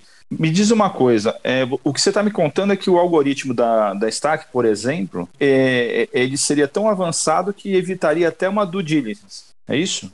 Rogério, é assim, a DUI ela é necessária porque em muitos casos tem problemas legais, né? E tem empresa que vai precisar apresentar a DUI feita normalmente até por uma Big Four tal, mas é exatamente isso. A gente já está pensando e está em desenvolvimento uma pré-DUI. Então, o, as demonstrações financeiras já prontas e uma pré-DUI que o sistema já faz, sua pergunta é ótima. É, você já tem uma visão muito clara do valuation da empresa da pessoa. A DUI em si, muitas vezes, vai depender do comprador. E eu já vi comprador, como eu falei para vocês, o negócio do supermercado, uh, comprar porteira fechada. Não, o faturamento é esse, tal ditado, as despesas são essas, vou comprar. Não quero saber se tem quantas ações trabalhistas tem, porque a DUI procura todos. A DUI é uma busca de contencioso, né? Além de validar números, ela é muito mais uma busca por possíveis contenciosos que podem estar ocultos no balanço, ou no balanço ou ocultos no balanço. Então é exatamente isso. A gente quer entregar para um empresário as demonstrações financeiras ajustadas e é uma pré-DUI já pronta. E depois é, é só uma questão se o comprador quer, às vezes por obrigações estatutárias, seguir e fazer uma pré-DUI porque tem que ter uma assinatura da Price, da KPMG, ou se ele falar, não, com essa pré-DUI já estou feliz, vamos embora. Entendido, tá entendido. Não, isso deve é, poupar uma quantidade de tempo no processo como um todo e, e enorme. A gente imagina que deve reduzir a 20% do tempo atual de uma transação que leva em média, em média, um ano e meio. Com, com, tendo os investidores na plataforma, a gente já conseguiu reduzir em média para um ano, e a gente acredita que com essas outras ferramentas em desenvolvimento, a gente consiga reduzir para meses. Meses, poucos meses. E, e Ricardo, é, depois que entra o processo, tem no meio do caminho assim um cancelamento, tem umas desistências, como é a, a porcentagem de acerto aí? Essa é ótima, Aurélio. Essa é, essa é a tensão do M&A. Não sei, o Rogério acho que lembra. O Felipe Xavier, aquele que faz aquelas piadas na Google, ele fala, meu nome é Sandra, aquele, tem aquele personagem. A mulher, ela relata o processo de M&A, né? E é, e é, muito engraçado, porque é muito... É, no fundo, tem de tudo, né? Tem de tudo. E no fim é engraçado que ela falava assim, que é a maior verdade do mundo, existe uma diferença entre os que é o final. Então vamos dividir em etapas. Quero vender, tenho um comprador, deixa eu arrumar minhas demonstrações, deixa eu ver o preço que eu quero, tem uma diferença grande aí de preço e valor, né? As pessoas têm um preço na cabeça, o valor muitas vezes é outro, geralmente o valor é menor do que o preço que a pessoa tem na cabeça. Definir o valor, uh, vamos a, a, a transação, tem N questões, sai sócio, não sai, vai ficar funcionário, não vai, o meu gerente, o meu, o meu CEO. E tem uma coisa que é muito tensa no, no mundo do M&A, que é a etapa entre o signing e o closing, tá? Essa é a pior parte. Vou explicar um pouco aqui para quem não tem muita familiaridade. O sign é quando você assina o contrato de compra e venda, MOU. LOI já ficou para trás, porque LOI é uma letter of intention, ela é feita normalmente no começo. Então, o signing é o contrato de compra e venda, né? o famoso contrato de compra e venda. Só que entre o signing e o closing, que é o pagamento efetivo, uh, existem uh, N matérias aí na internet, essa é uma parte ligada muito a um escritório de advocacia, né? normalmente o comprador tem, é, define-se muitas condições pré-existentes. Né? Então, assim, você no, no, no contrato de compra e venda, você fala, eu pago tanto se, aí começa, o dinheiro no dia 31 tiver no caixa, os recebíveis realmente entrarem, o, o o saldo no banco for realmente o que me falou. É, então, é, a gente teve uma transação outro dia que foi bem relevante para a Stark, a maior que a gente já fez, que foi de 120 milhões de reais, um provedor uh, no estado de Minas Gerais, e que entre o signing e o closing deu problema com relação a, a recebíveis, deu uma diferença. Quando dá a diferença, Uh, o comprador quer tirar do preço, o vendedor quer falar, não, mas não é para você tirar do preço, o cara não pagou, mas está devendo, um dia vai pagar. Então, existem o que a gente chama de condições pré-estabelecidas, né, é, que realmente podem fazer, e existem casos aí famosos no Brasil de a coisa ser assinada e não se concluir. Tem um caso agora que eu não estou me lembrando, foi aqui foi um caso mundial, acho que foi a Embraer com a Boeing. Lembra o caso recente da compra da Boeing pela Embraer que eu particularmente Sim. como brasileiro acho que não foi bom, apesar de que a Embraer vai ter problemas no mercado mundial de aviões, ela deixou de ser realizada porque não houve condições, eh, haviam condições pré-estabelecidas que não foram cumpridas e tinha uma cláusula chamada MAC, Material Adverse Clause, que é a seguinte, cara, se tiver um Covid, se tiver um problema mundial, se tiver uma coisa assim, o contrato está rescindido. Dizem os, os, os que participaram dessa transação de que o contrato não previa uma cláusula MAC, mas que a Boeing usou, eu nem sei se o caso foi para arbitragem mundial, como é que foi, mas que a Boeing usou o, o evento Covid para não concluir a transação com a Embraer porque o mercado aeronáutico sofreu muito, uh, alegando o Covid. Mas eu, eu li que não estava previsto, tá? E deve estar previsto. Uma cláusula MEC é sempre muito importante de estar prevista. Ô Gui, vou chamar rapidinho o intervalo, tá? Com só lembrando para vocês, o convidado de hoje é o Ricardo Bertucci. Rogério, rapidinho no break, na volta, Gui. Já quero saber o que você vai mandar para o Ricardo. Voltamos tá na sequência.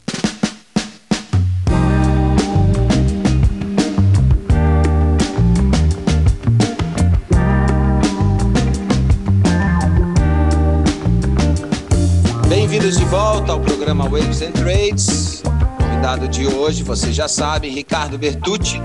Ele que é membro do conselho da Star Capital e head de expansão da Casas do Pão de Queijo, junto com a gente, Gui Rodrigues e Rogério Mandetta. E como eu prometi no bloco anterior, Gui, é sua vez. Ah, então vamos lá. Ricardo, você estava falando aí do, de algumas histórias, né, do, da Boeing, do, de que você está passando aí. Tem alguma história em particular aí que você achou bem interessante, que você gostaria de, de compartilhar com, com a gente que aconteceu com você ou lá na Stark?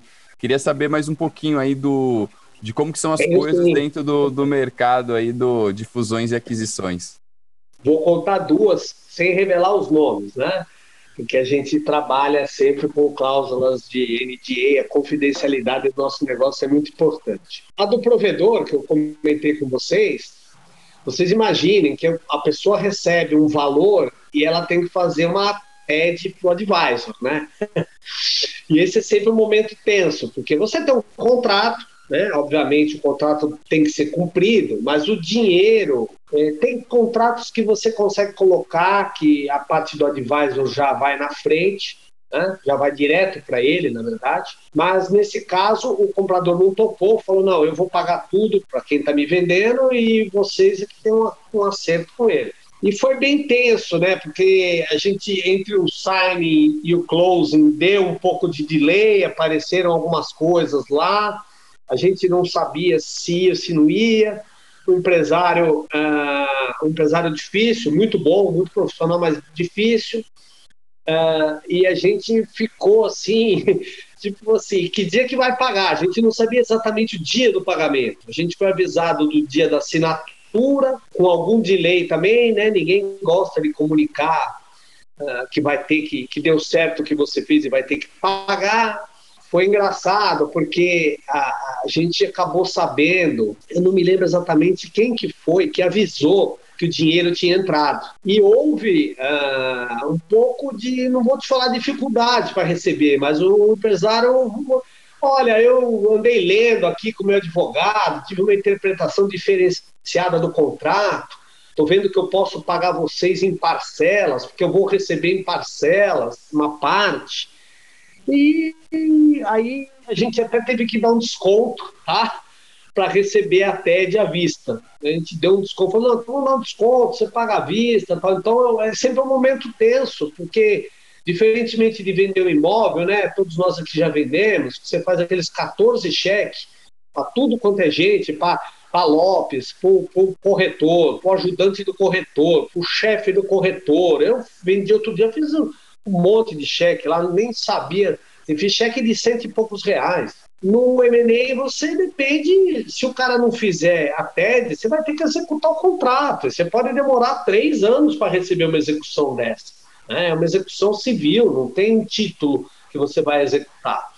Então é, é sempre um momento tenso. E outro caso é que você perguntou, a gente está numa transação que, se Deus quiser, finalizou ontem uh, também e, e tem, o empresário ele é muito difícil. Ele combina uma coisa, daqui a pouco ele volta atrás, fala nem é relevante, o negócio não é nem tão grande assim, mas a característica pessoal também das pessoas, a gente tem que lidar com essas coisas quase que diariamente. Né? Então ele combinava uma coisa, a gente está vendendo para um fundo canadense muito grande, né?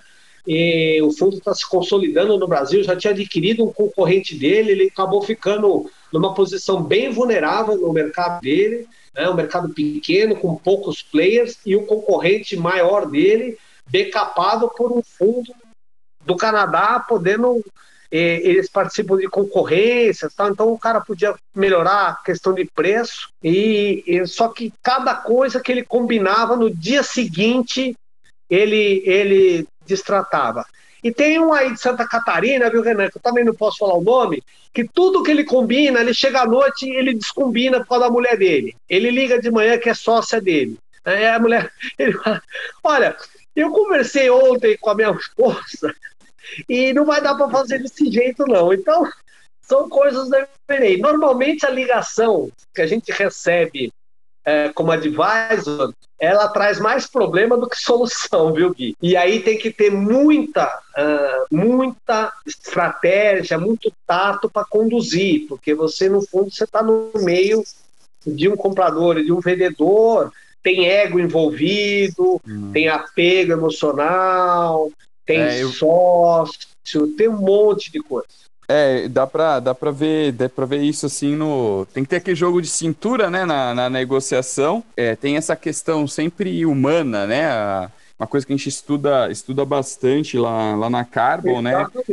É uma é. questão de, de viés cognitivo, né? Às vezes o cara ele, ele toma uma atitude no, no começo totalmente emocional e, e, e automática, né? E aí depois tem medo de outra coisa, né? Acaba aí outra coisa influi e aí vai indo, vai indo vai indo e e aí aí eu aí que eu acho um pouco estranho, né? Eu, eu né, por trabalhar nessa com o mercado financeiro assim de, de bolsa, é, e eu acho muito, muito legal isso do, do nosso mercado, que é o seguinte: é, se eu falo fechado aqui com você, eu não preciso assinar nada, eu não preciso ter aval em cartório. Fechado, fechado é fechado comigo. A, a, gente fez aqui um acordo e não, não tem mais nada, né? E, que é, e é bem o que acontece na bolsa. Você compra ali um papel ou vende, cara, você já está casado com papel, você já está lá com, com que você, você já está lá com a tua operação,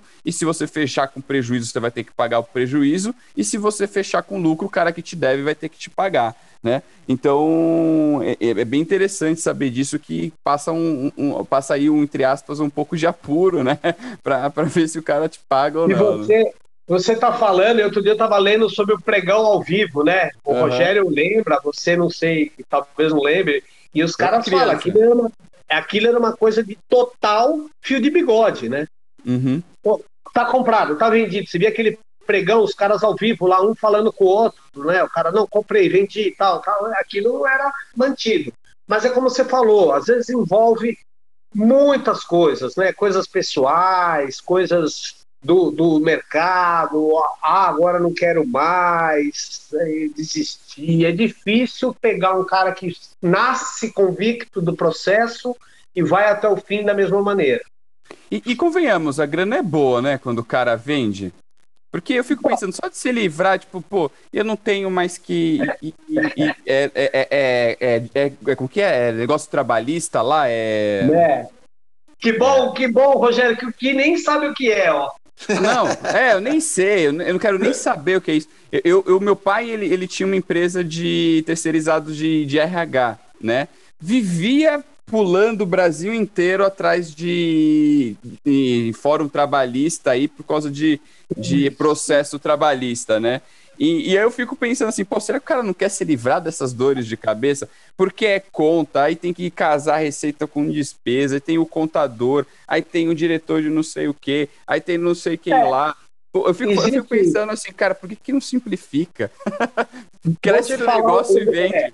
Pronto. Mas eu vou falar, o melhor dos mundos, o Rogério perguntou da melhor, o ideal, é hum. uma, uma, uma venda uma aquisição de um, uma pessoa, pode ser homem ou mulher, que já tem uma certa idade, que não, que foi inteligente, não formou herdeiros, aproveitou a empresa para os herdeiros estudarem bem e seguirem carreira em outras áreas e está resolvido a vender porque está nessa fase da vida. Às vezes, quando, muitas vezes, quando a pessoa é muito nova, fica pensando o que, que eu vou fazer da vida. ou, ou as pessoas têm uma, um, um, medo também da liquidez, né? A gente tem aquelas frases uh, que a gente carrega dos nossos antepassados aí, antepassados que eu falo é meu pai, né? Meu avô, ah, dinheiro na mão é vendaval, vai acabar seu dinheiro, você vai ficar sem empresa e seu dinheiro. Então, acho que ainda existem algumas coisas enraizadas na nossa cultura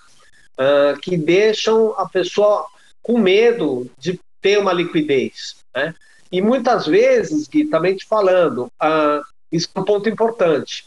A empresa precisa nascer para ser vendida, mesmo que você não vá vender. Eu falo isso para quê? Para que a contabilidade seja em ordem, para que não tenha nada que carregue contencioso, para que não tenha problema de ações trabalhistas, tal. porque eu já vi a pessoa N vezes ter que vender a empresa pelo valor zero. Né? Então, dependendo da quantidade de coisa errada que a pessoa faça, e no Brasil não é difícil, porque a legislação muda uh, constantemente, a pessoa pode carregar um número de contencioso maior que o valor da empresa. Né? A gente, quando analisa inicialmente, a primeira coisa que a gente olha é se o equity value dela é positivo. O que é o equity value? Ah, empresa, essa empresa aí deve valer uns 20 milhões. Quanto ele tem de dívida? ah, deve 23. A gente nem trabalha esse tipo de negócio, porque o dono dificilmente vai querer vender, porque ainda vai faltar dinheiro para pagar o que ficou para trás. Ô, ô, Ricardo, é, pegando esse gancho, na, na, verdade, esse gancho especificamente é, daria aí assunto para mais de semana, né? Eu, eu é. durante, então, durante, uma, durante uma época da minha vida, eu fui, eu fui diretor conselheiro da, da Fiesp, e o que a gente mais via era justamente isso, né? Empresas que valiam X, uma dívida de X vezes é, 1,3, 1,4, né? Mas vamos lá, você estava falando da ponta de, de, venda, principalmente, né? Ô, Rogério, ponta, só, só, um minutinho. Ponta... É, era, era alavancagem, cara, vocês não entendiam, né? ah, é, é verdade, é verdade. É isso aí. Não, mas vamos lá. Na ponta, se você falou bastante da ponta de venda, quem seria o, o, o caso, né, o case ideal né? Mas na ponta de compra, quem é esse comprador ideal? São os family, family offices, né? Ou, ou, são bancos, ou são investidores, é, pessoa física? Quem é essa ponta de compra ideal no caso de aquisição? Tá, vou te explicar. É, é, boa pergunta também. A gente divide basicamente uh, Inventory Capital, Search Funds e Private Equity. E Family Office também. Todos eles têm objetivos diferentes, então depende muito do, do seu plano estratégico e depende muito também uh, da onde a empresa pode chegar, aonde ela chegou. Então, vou explicar. O Venture Capital normalmente é um, um capital que está para pivotar uma empresa, uma empresa uh, que já passou pelo estágio de startup, mas é uma empresa que já está uh, tracionando, já tem receita, já está comprovado que o modelo é aquele mesmo, o Venture entra para transformar aquilo em uma coisa dez vezes maior e depois vender para um private equity que é uma empresa, um, um comprador de um ticket maior. O venture normalmente é investimento de 5 a 15 milhões e ele uh, enxerga um potencial uh, e, e, esse capital é usado todo, isso, essa, isso também é importante como cash-in. O cash-in é quando todo o dinheiro investido pelo comprador vai para o caixa da empresa. Tá? Então, o, o, sócio cede uma parte do equity que ele tem para o comprador, mas ele não leva nenhum dinheiro para casa. Todo o dinheiro é aportado no caixa dentro de um projeto de crescimento e, e para depois uh, vender a empresa lá na frente maior. Então esse é o trabalho dos VCs que a gente fala, Venture Capital. Subindo um pouco na escada, tem os Search Funds. Os Search Funds são tickets em torno de 20 a 50, 60 milhões. Esses números variam também, mas o Search Funds, basicamente, é um, um fundo Uh, muitas vezes é quase um family and friends, né? Uh, é focado em comprar uma empresa. Então, ao contrário do private equity, que abre um fundo para comprar uma tese com várias empresas e consolidar várias empresas numa tese, o search ele ele está atrás de comprar uma empresa e muito uh, atrás de obter renda. Né? Então as pessoas estão lá com o dinheiro rendendo muito pouco na, na, na renda fixa, né? Não é o perfil a renda variável. Assim, poxa vida, vamos comprar essa empresa, essa empresa tem um drive de crescimento interessante e, e o meu ROI do, do, do capital vai ser é, bem remunerado. Ah, o ROI vai ser bom.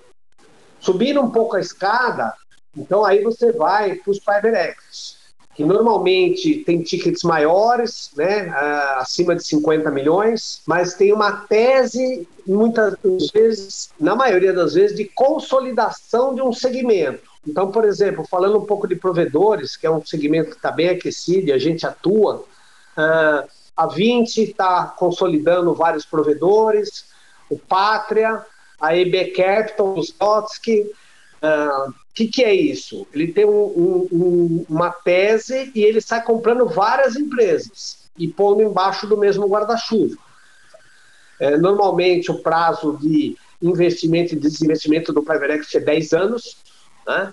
No Search Fund, o cara pode ficar com aquela empresa para o resto da vida, ele não tem um, um, uma data de desinvestimento tão clara.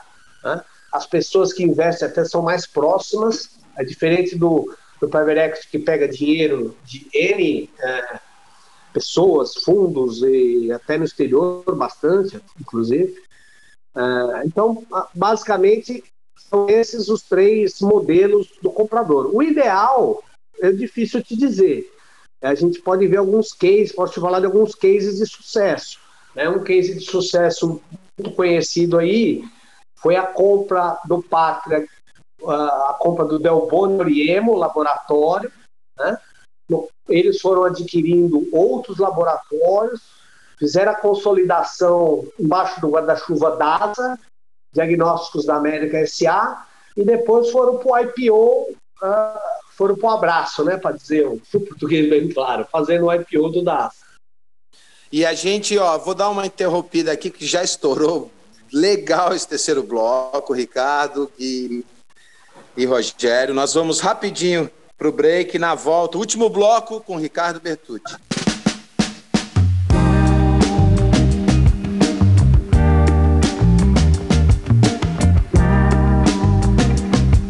Bem-vindos de volta ao último bloco com Ricardo Bertucci. Esse é o programa Waves and Trades Gui Rodrigues, Rogério Mandetta e Renan Rocha. Ricardo, claro que a gente chega nesse último bloco, a gente gosta de dar aquela descontraída, o papo tá alucinante, você tá dando uma aula aqui de como comprar ou vender empresa, como ser um broker, principalmente aquisições nesse país que é uma verdadeira loucura.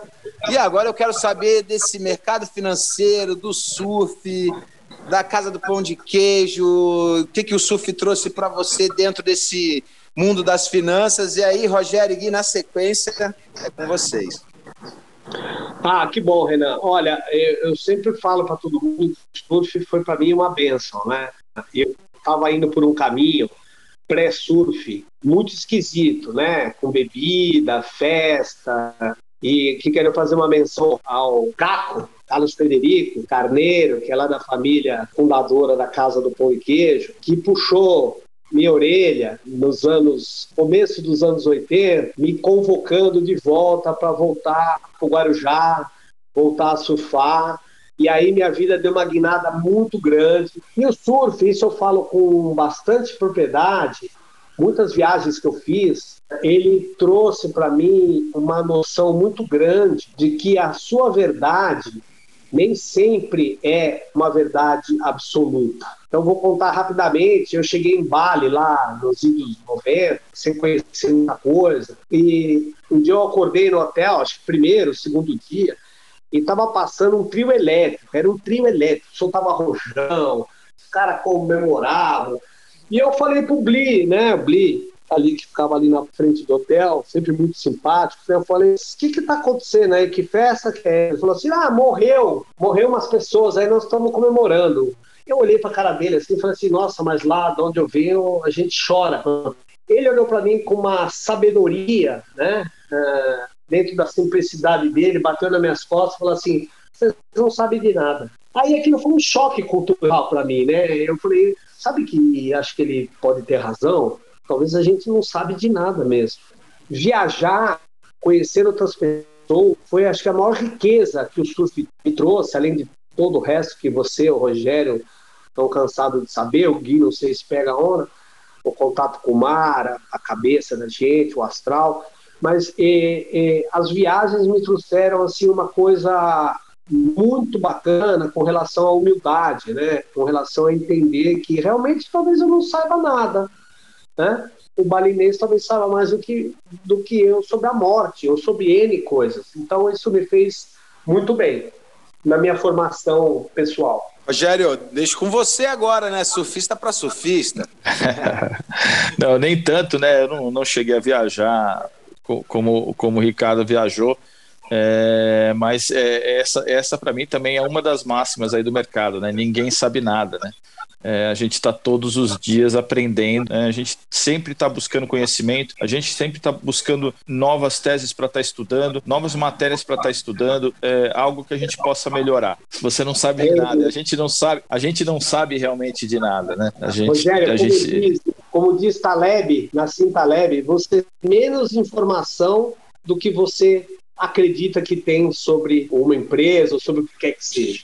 Então, é, isso no mercado financeiro é fundamental. Você sempre tem que estar aprendendo e sempre saber que você vai ter menos informação do que você pensa que tem. É, não, e aí, Rogério, tem que passar para o Gui, né? Porque o Gui pode, é do mercado, seguir, não pega onda. né? E, e, aí, não, os dois, o Gui, o, Gui, o que eu quero deixar para você é o seguinte, Gui. É foi muito legal que o Rogério colocou, falou, cara, todo dia a gente abre a Carbon e não sabe de nada. E o Ricardo falou que no surf ele aprendeu também que a gente não sabe de nada. E você? Sabe de nada também no seu dia a dia, linkando não, surf com o mercado? Não, eu sei de tudo. Eu sei tudo, tenho todas as respostas. O que você perguntar para mim, eu vou saber te dizer. É o, é o Gui é o nosso guru. O Gui é o nosso guru. É, é o guru, senta, é o guru. Senta, senta meia hora pra frente olhando o mar lá, tá tudo certo. É, o Gui, o Gui é, é escola politécnica, né? É, é, não, não, brincadeira. É, eu, é assim, não, você é da escola politécnica, você é da, formado na Poli, né? Quer dizer, é um, é um raciocínio extremamente ah, é, lógico, né? Muito e, lógico. E, e, e, às, e às vezes para a gente fica até difícil o convívio, né? Mas é ótimo porque eu sou um, um baita de um contraponto para o Gui. Não, sim, com certeza. Eu, eu, eu, acho que a, é, assim, uma coisa que eu, que eu aprendi, né? Aí eu acho que é, eu aprendi, eu, assim, não sei surfar nem nada, mas eu aprendi a nadar foi no mar né? O, o, meu pai, meu pai assim, logo que ele, a empresa dele estava indo bem, ele pegou uma casa em Boracéia ali em Bertioga. E, e aí ele construiu a casa e tal, e alguns finais de semana ele me, quando ele estava construindo, ele me levava, né? Pô, tem altas é, lembranças disso.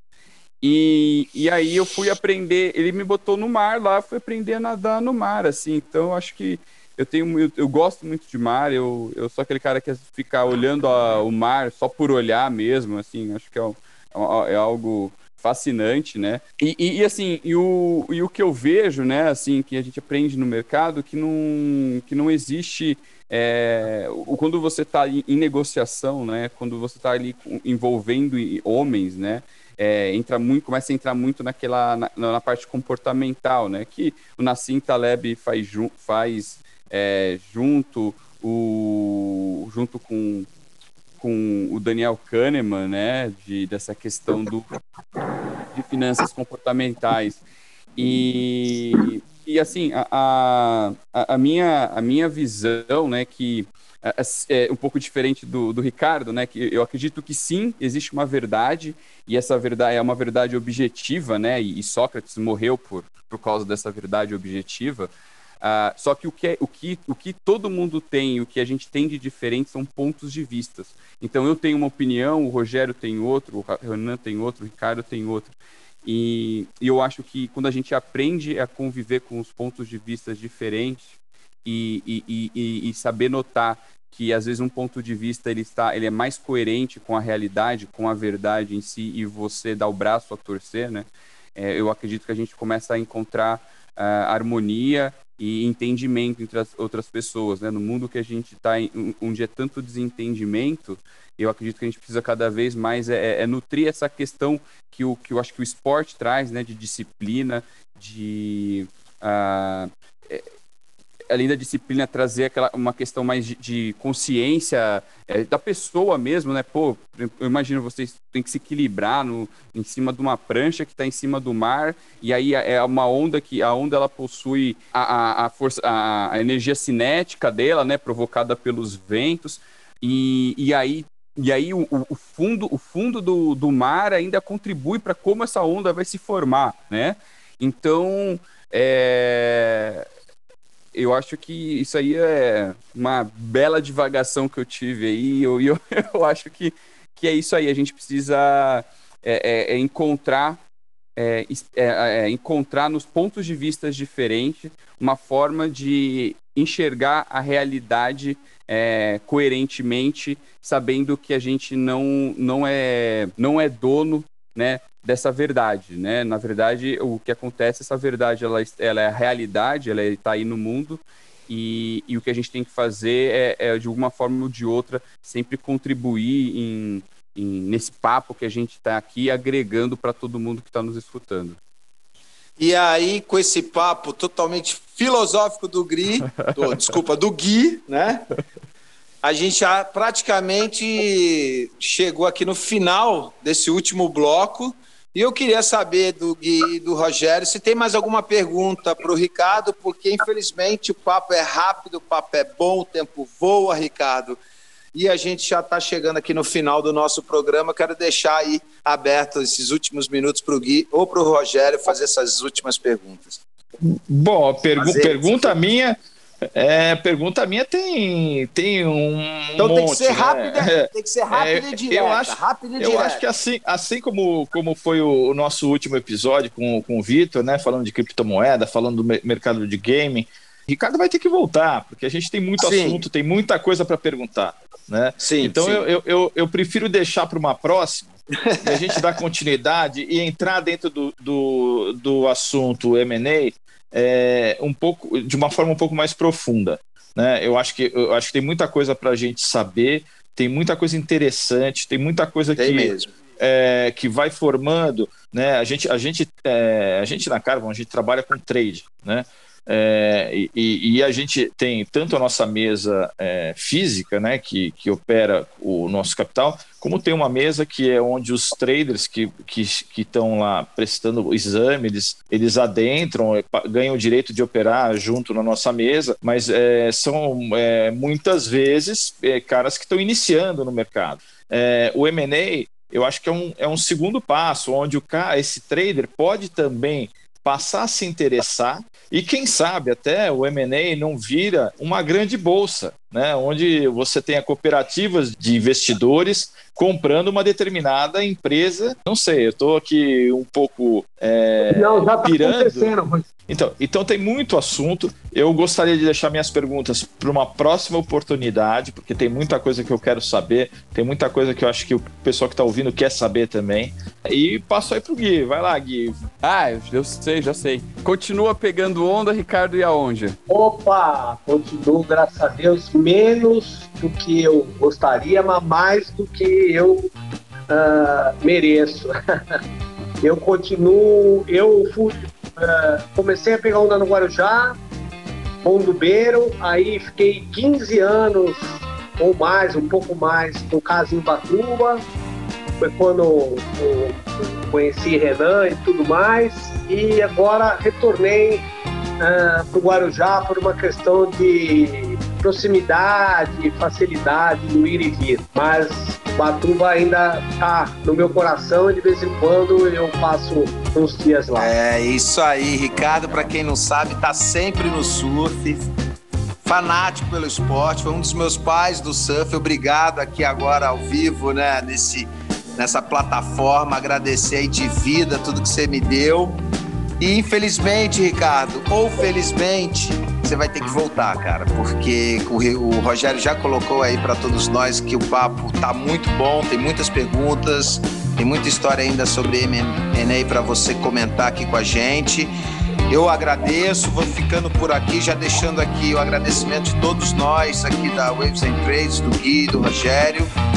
E obrigado, Ricardo, e até a próxima. Lembrando, pessoal, né, antes despedir, que o nosso Instagram está aberto para todos irem lá, se inscreverem e participarem do nosso programa. Rogério, Gui, obrigado. E agora é a hora de vocês se despedirem aí do nosso grande Ricardo. Valeu, valeu, Ricardo. Um abraço, um abraço a todos aí. Obrigado, Renan, pelas palavras aí. Falou, pessoal. Até uma próxima. Falou, pessoal. Obrigado, cara. A gente vai ficando por aqui. Waves and Trades. É, Matheus, operador.